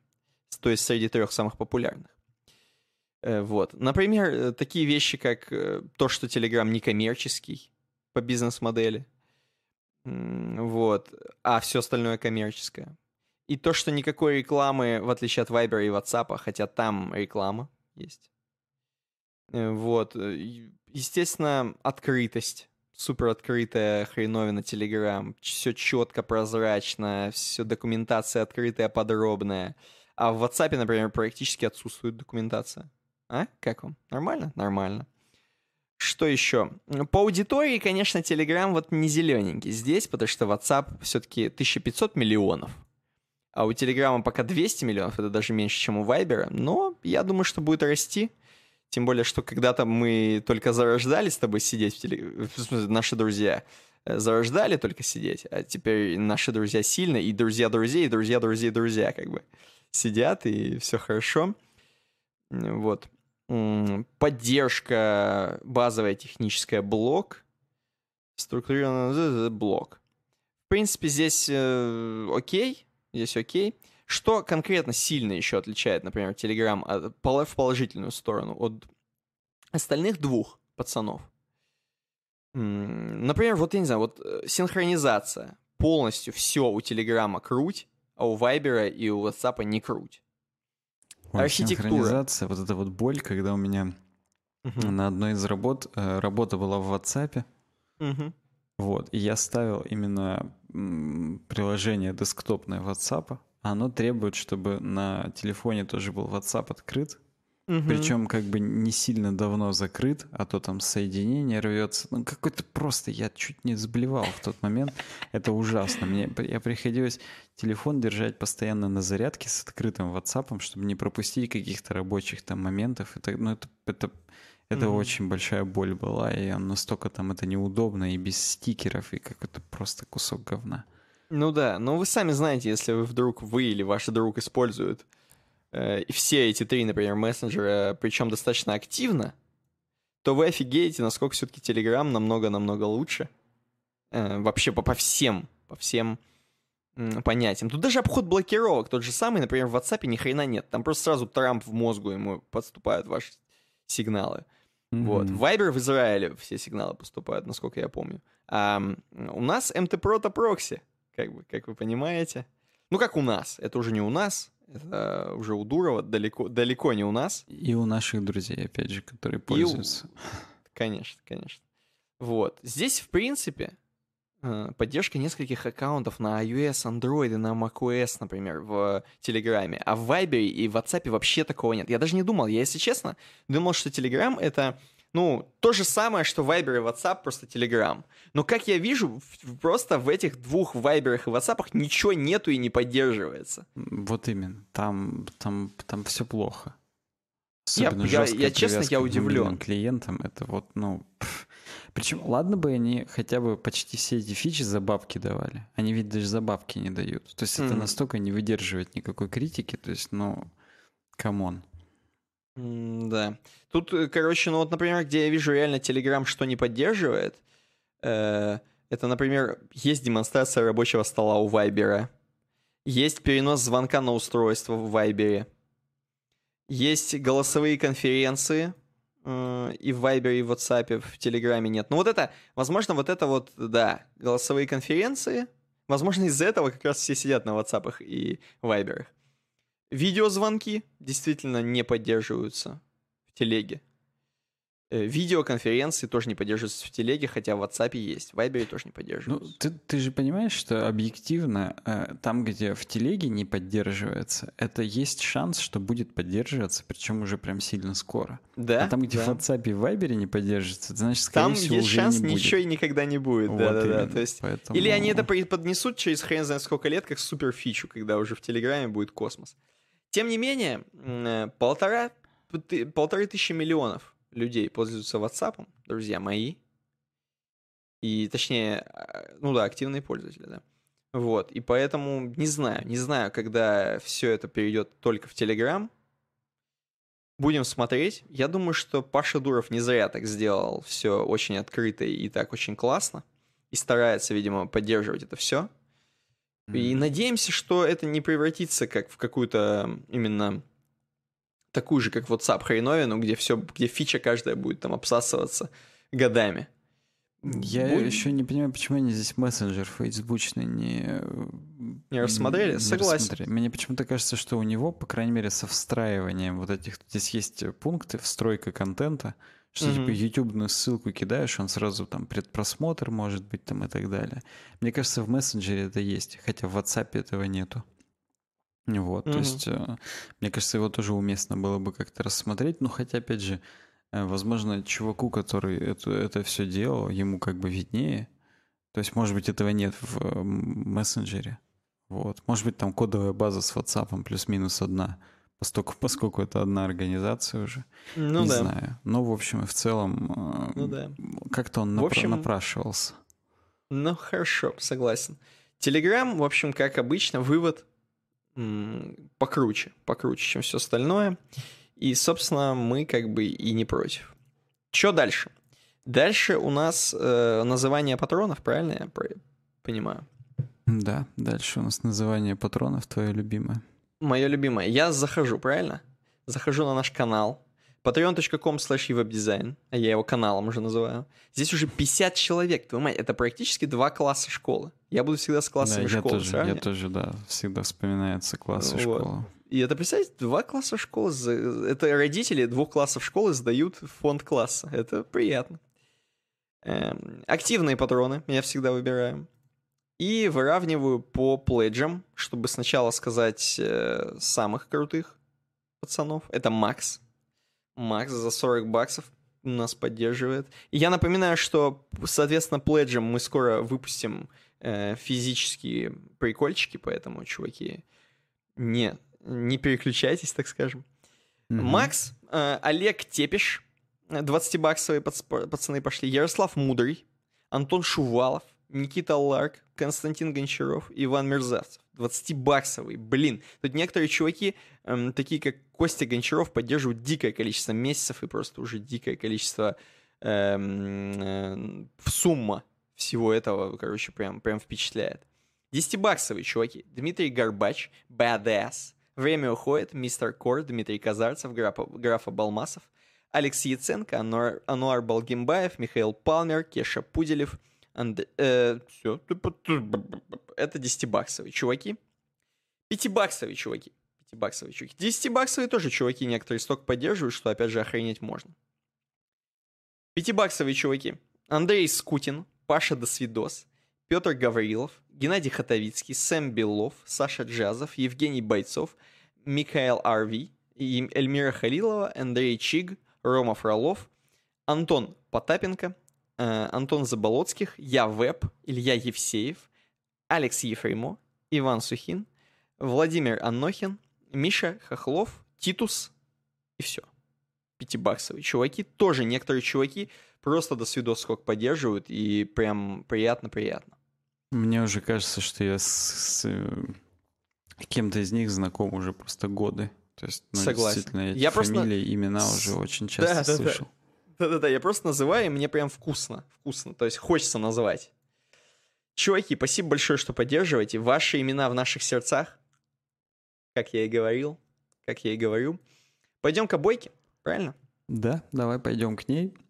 А, Вот. Я расскажу немножечко предысторию о том, что про эту обойку я очень долго рассказывал в пришел, буквально там 20 минут, наверное. М, Про предысторию. Как, Ну, не совсем про обойку, на здесь. самом деле. Там глубокая история, и не Да. про обойку вовсе, но задевая О- обойку, о так том, скажем. да, почему эта обойка сегодня здесь. Потому что конкретно эта обойка здесь появилась ровно после этой истории. Поэтому Да. я считаю, что да. Ну, давай ты первый скажи, где наш подкаст, потому что у меня моя заготовленная история, она именно классная, опять же. Мгм.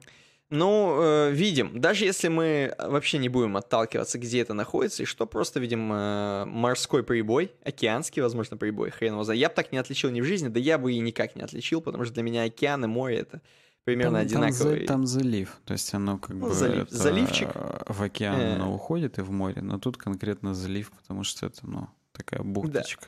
Да, огромные камни, но тем не менее песочек. Приятный песочек на пляже, на котором можно балдеть, лежать. И самое главное, заходить и выходить приятно. По песочку, в отличие от камней, я вот, например, когда по камням хожу, это, прям- это отдельный э, массажер, так скажем. Заходить и выходить в воду по камням. Мгм. Короче говоря, здесь приятный песочек балдежный. И я думаю, вот этот приятный песочек — это наш подкаст. А? Вот, да. Неплохо. Он такой классный, ты по нему идешь, балдеешь. Ты, э, не, ты вроде бы не понимаешь, вроде бы не понимаешь э, ценность этого песочка, не придаешь, когда он постоянно есть, когда ты постоянно на этом песочке балдеешь, то есть когда постоянно подкаст выходит. Ну как только подкаст не выйдет, сразу как по камням. Как и в воду заходить не очень, а выходить еще больнее. Ну, короче, Это, это Эм, круто. да, Это прям хорошее сейчас. Вот. Но у меня, у меня, смотри, вот видишь, из-за большого камня торчат три такие штуки. видишь, да, палки. Там как будто, там как будто НЛО село, если честно, за этим камнем. Вот, вот наш подкаст — это спутник, который упал. Вот наш первый спутник, который СССР отправил, он как раз с тремя такими антеннами был, просто шар с тремя антеннами. Вот, вот он упал и как бы здесь остался на... Это, кстати, Таиланд, остров Самуй, на котором я был. да, вот. Об этом, собственно, история пришел глубокая. Она Мгм. еще она намного глубже, чем просто то, что я там был. Вот. И наш подкаст — это вот этот спутник, который даже несмотря на то, что упал, он этими своими антеннами продолжает вещать, потому что где упал, там и поднялся. Так что будьте с Да. нами, будьте классными, и все будет хорошо. И вас не будет падать, а будет только подниматься. Да. Будете по песочку ходить. Ну, вот именно. Ну все, что? Будем тогда это прощаться. На следующей неделе еще увидимся или уже нет? Да, на следующей неделе увидимся. Ну все, тогда на следующей неделе увидимся. Давайте, подписывайтесь, ставьте лайки, колокольчики, комментарии, все вот это вот самое. И удачного всем дня. Пока. Пока.